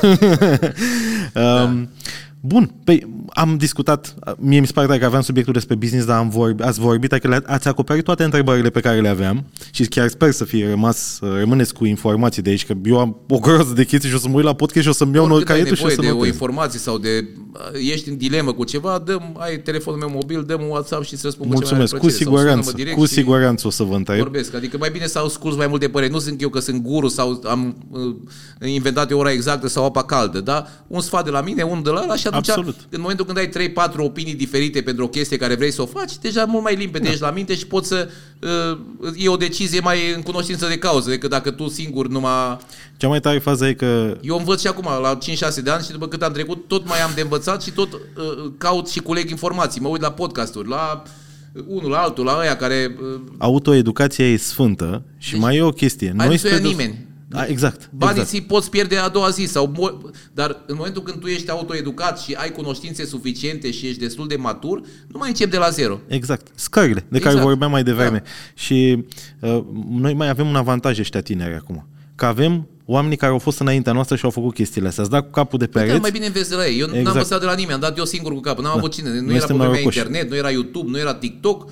Eu am dat cu capul, el m-a ridicat, bă, de ce am dat cu capul? Păi nu știu, era asta prea jos, da. să bă, aplec exact. mai tare. Adică Exact, exact, exact. Trial and error se numește în, uh, la americani. când nu vrei să pare altceva decât ești, să vorbești altceva decât adevărul sau ceva, pentru că ai văzut că oamenii se opresc, să fac uh, uh, înseamnă că vor să spună altceva decât gândesc în momentul respectiv sau vor să ascundă niște chestii. Bă, dacă am de ascuns chestii, că tu m-ai întrebat la început, înainte, domnule, poți să te întreb orice? Da, domnule, întreabă orice. Dacă aveam de ascuns, păi, nu mă întreba de aia, de aia și de aia, nu? Nu, dar Pentru poate că sunt foarte lucruri, mulți sunt lucruri personale, poate și că nu sunt vrei să le foarte mulți oameni împărtășești. obișnuiți cu oameni de genul ăsta care nu vor să fie întrebați orice și atunci când mă sună de la o televiziune și zic, domnule, vă invităm în studio, Uh, v-am pregătit o listă cu întrebări, vă trimit sau și chiar la podcast, m-am împățit cu băieții de la vreo două, trei podcasturi, zice, domnule, m-am pregătit o listă, Vă- unde vă să vă... Domnule, nu trimite nicio listă, întreabă ce vrei, matale, eu nu trebuie să pregătesc întrebările. Eu mor de profesorii de la facultate, că ți că am făcut trei facultăți, sau de ăștia care uh, sunt în guvern, sau miniștri, sau speaker, sau șef de servicii, care vin în fața oamenilor și citesc după o foaie. Mă, omule, dacă tu nu ești în stare să vorbești liber 5 minute, ce cauți tu ca președinte de țară sau prim-ministru sau șef de serviciu de informații? L-au și pe Helvic, acum nu mai știu, de vreo două săptămâni a vorbit, nu mai știu pe unde, și citea după o foaie. Bă, dar ești șeful SRI-ului, frate. Edi, fratele meu, vorbește, frate, liber. Vorbește ce știi tu. Dacă nu știi, nu vorbi sau dă-ți demisia, dar nu citi după foaie. Da, Nu e posibil așa în ceva. universul ăsta sunt anumite lucruri care pot fi interpretate și cred că de asta mulți se, se, se, se apără cu foaia ca să fie sigur că zic exact ce trebuie să zic pe că scrisul ăla de pe foaie a trecut prin 10.000 de modificări ca toate unghiurile să fie acoperite. Uh, Bă, dar înseamnă că au o problemă, înseamnă că ascundem uh, Păi, adevărul. Politica de obicei cam asta este. Politica este Aici o vreau să coafare ajung. a Ai adevărului. tras tu singur concluzia. Aici vreau să ajung. Da. În moment, atunci nu vorbesc deloc. Dacă nu vreau să spun adevărul, ce uh, tupeu am sau ce ce față am în fața oamenilor care vorbesc. Dacă ei știu de la început că eu vorbesc ca și politician cu un limbaj de lemn și nu spun nimica. Mai Oamenii bine nu știu vorbesc. asta. Oamenii știu că politica este un joc de lumini și de umbre și de... Adică oamenii s-au obișnuit cu chestia asta. Dar uh, cumva, na, e un joc pe care eu nu-l înțeleg, așa cum ați Am o spus, de asta nu funcție cred că v-ați băga să intrați în foarte politică. puternică în stat și eu nu pot să uh, mă uit la Iohannis ăla, adică el doar cu foaia, foaia, foaia, de când îl, uh, e al doilea mandat, el dacă vorbește 5 minute... E și un tipar diferit de președinte. după Că foaie. Băselu, Băsescu era... Ați văzut cum era Băsescu? Era clar, Ăla era... era malefic, nu, nu e un exemplu... Nu, da, zic că el nu citea de pe foaie, el era... Cumva... Era... Da. Da. Așa. Perfect. În încheiere am întrebările alea de care vă spuneam. Scurt și la obiect, așa. Uh, Denis Ra- Raifai, nu? Da, da, da, da, da. Mă da. întreba, domnule, dar nu te-a chemat? Zic, băi, eu sunt prieten cu Denis, noi mergem la cafea, adică mă, e prieten cu o prietena mea și ne cunoaștem foarte bine. Adică eu deja i-am răspuns la întrebări, nu pot să mă duc acolo să mă prefac că nu mă cunosc cu ea sau ceva, adică ce să fac acolo? 100% o să vă cheme, 100%. Dar nu vreau să mă duc eu. A, atunci, așa, perfect. Ei, mulțumesc că ați venit aici la podcast nefiltrat, mă simt bine. Uh, ce voia Sorin Constantinescu să facă atunci când era mic? Când eras copil? Musafir. Ți mai știu pe cineva, nașul meu fix așa spune. Deci fix Deci eu așa zice mergeam cu nașul. mama când eram în vizite la țară acolo și unde mergeam la femei în vizite ne dădea ba clătite, ba dulceață, ba așa, ne trata frumos, ne punea în camera aia de oaspeți, era cel mai șmecher și cel mai happy și uh, toată lumea te servea cu de toate. Zic, bă, ăsta e cel mai bun job, dacă ești musafir, nu trebuie să faci nimic, nu trebuie să muncești. Aveam vreo 6-7 ani când mi-am ales că copii, fiecare vrea să facă doctor, uh, instalator, șofer uh, și așa mai departe. Eu vreau să-mi fac, domnule, ce vrei să faci? Musafir. Deci, domnule, mu- păi, domnule, îți dă mâncare, te pune în camera de oaspeți, nu trebuie să faci nimic, nu trebuie să... E cel mai șmecherie, E nu? minunat. De asta vă place să veniți la podcast, invitat, nu să Musafir, fie. mi-ai dat cocktail, mi-ai dat cafea, stau pe canapea frumos, uh, Excelent, excelent nu mai pot răspuns. să dau cu aspiratorul pe aici, nu mai pot să fac nimic, nu? Care e cea mai frumoasă amintire pe care o aveți? Prima care vă vine în minte și cea mai frumoasă, așa, de impactul ăla. Uh, aveam patru ani de zile, stăteam într-un sat, părinții mei au plecat din Timișoara, că eu sunt născut în Timișoara și ne-au repartizat într-un sat Berechiu, se numește în județul Arad, comuna Pateu. Și nu era nici asfalt pe jos, nici curent electric. Și în 1970-71, că eu aveam 3-4 ani, Stăteam la o femeie, uh, dormeam uh, când veneau părinții mei mai târziu sau ceva, o țărancă de acolo, băbuca se numea, Dumnezeu să ierte. Și uh, a cumpărat tata un televizor de la Rusesc, mare, uh, că s-a băgat curent în sat. S-a dus cu un camion și a cumpărat un televizor de la Rusesc și l-a venit noaptea pe la două și eu când uh, camioanele astea cum erau pe vremea gaze, făceau călătiri, du- du- du- du- să mișcau Da, da, geamurile da, sau da, ceva. da, da, da. M-am trezit copil fiind din somn, am văzut cutia aia care nu știam ce este, că nu știam de televizor și nu văzusem în viața mea și nu erau televizoare, că nu aveam curent electric. L-a pus tata pe un dulap și l-a băgat în priză. Nu că nu avea antenă sau ceva și s-a albit ecranul ăla și purecea și m-am uitat vreo 3 ore așa la purecea până s-a făcut dimineața așa și cum erau purecea pe ecran, era ceva extraordinar și incredibil și nu văzusem niciun ecran în viața mea niciodată, niciun nimic. Na, Ce dai seama. tare. Deci aia mi-amintesc perfect și camionul și mirosul benzinei și uh, absolut tot, tot, tot, tot m-a marcat. Aveam 3 ani, 4 ani, 4 ani, atât aveam. Uh, a fost cea mai pregnantă amintire, să zic, a copilăriei mele, cu televizorul la rusesc, că- la care m-am uitat la pureci ore întregi. Absolut fenomenal.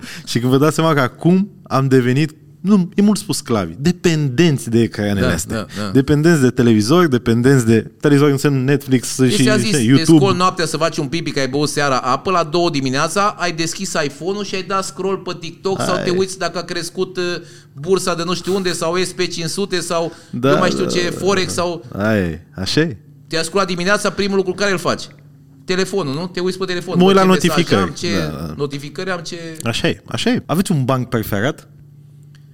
Sunt multe bancuri. Chiar îmi, pune, îmi, îmi plăcea să spun bancuri și chiar mă gândeam ce inconștient eram, vreau Ceaușescu, că spuneam tot felul de bancuri de-astea cu... Cu ceașcă? Știi? Da, da, da, da.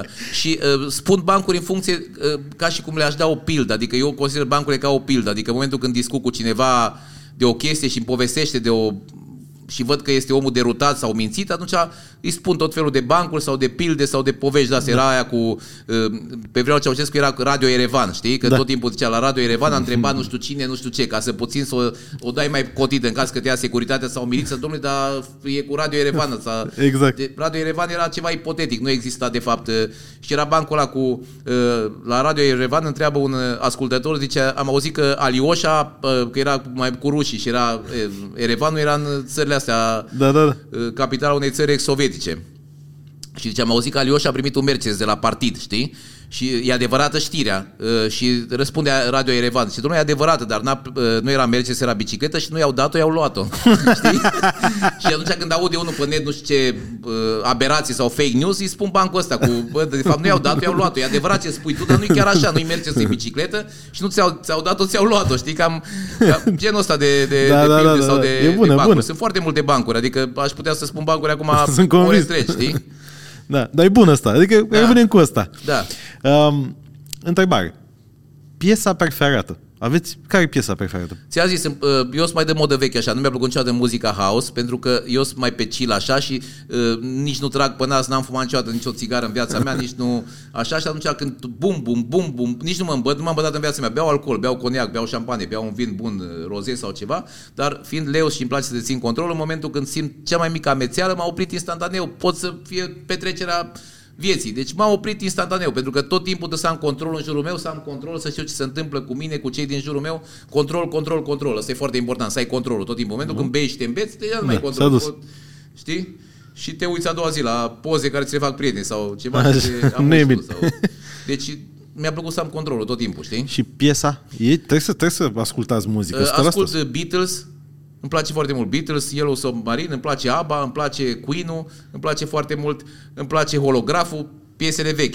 Deci asta e faza. că to- to- Toată E lumea dimineață spune în altă viață, genul ăla de piese, da, știi? că emoțional Îmi place cu Proconsulul. toții ne îndrăgostim de muzica pe care am ascultat-o când eram uh, tineri. Da, aia 20 rămâne de ani, întipărite. acolo Eu era. niciodată și când eram tânăr nu mi-a plăcut foarte mult. Epatam atunci când am avut foarte mulți bani după Revoluție, era singurul club, nu era pe vremea aia Bambu, Fratelli sau ceva, era Vox Maris în piața universității, în piața Victoriei, cei care știu. Era cel mai șmecher club de acolo uh, din București, era cel mai șmecher și atunci mergeam doar ca să mă vadă lumea că sunt în club. Adică Da. îmi plăcea să-i patez, să arăt cât șmecherios și dădeam cu banii pe acolo la Păi și muzică. acum e la fel, cu șa- roaba de șampanie, e același sistem. Același sistem, da. Și patronii de cluburi speculează chestia asta și atunci iau banii la oameni sau uh, eu nu înțeleg pe băieții ăștia, îi văd mai în vârstă așa, mai aproape de vârsta mea, zice mâine ne îmbrăcăm toți în alb.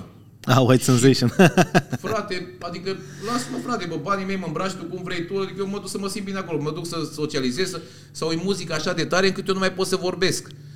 Eu nu mă duc nicăieri. Dacă e o petrecere sau o nuntă unde e muzica tare și eu nu pot să vorbesc, mă întâlnesc cu rude sau cu prieteni care nu am văzut de 10 ani și eu la masă însar paharele așa pe masă și nu pot să vorbesc, am tăiat-o acasă imediat, în secunda 2, când eu sunt sociabil. Eu nu mă duc doar acolo să dau din cap așa. Deci petrecerea este despre social, despre a vorbi Eram cu ani de oamenii. zile la, la Hilton, director la casino și plecam cu înțeles pe la 4 dimineața acasă. În salonul diplomat acolo, cum, care știu, la, în lobby la Hilton, în partea dreaptă e uh, salonul diplomat și acolo se făceau nunți. Și acolo ca să faci nuntă costa, adică la Hilton era tacâmul 3 pase de dolari minim, adică oameni cu foarte mulți bani.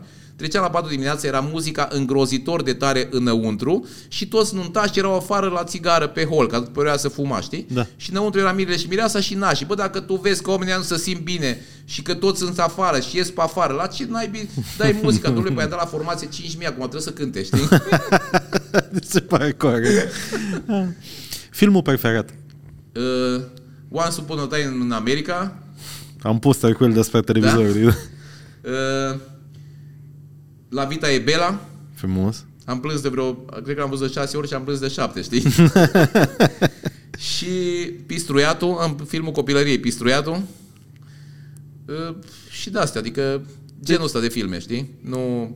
Deci cumva tot vibe-ul... Oricum, nu, uh, nu-mi plac filmele romantice, nu, nu plac genul de filme cum era la pe Aripile Vântului sau de-astea siropoase sau romantice, nu mi-a plăcut niciodată. Îmi plac filme de acțiuni, de...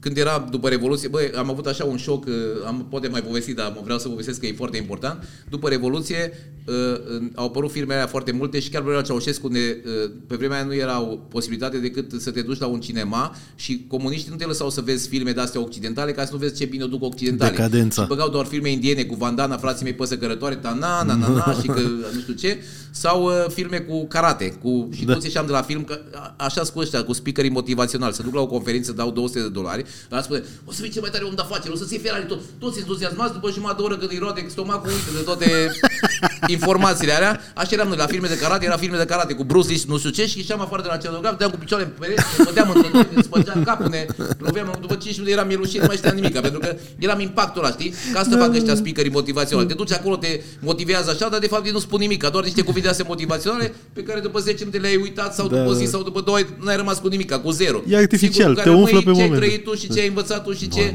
te autoeduci tu. Autoeducare, atât, nu speakeri motivaționali, nu conferințe, nu seminarii, egal cu zero. N-ai absolut nicio treabă. Vloggerul preferat?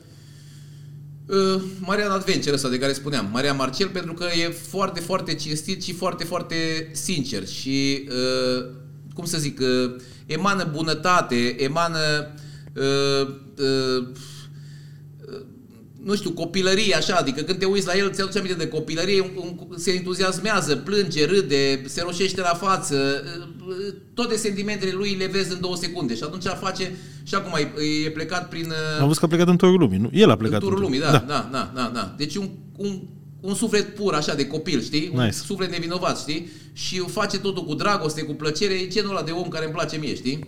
Perfect. Bună recomandare. Uh, în încheiere, aveți o idee cu care să rămână oamenii după podcastul ăsta? Eu cred că au rămas cu tone de idei, dar o idee, ceva ce n-ați spus, ce ați fi vrut să spuneți și nu v-am întrebat eu. Eu cred că am spus cam tot. Și eu.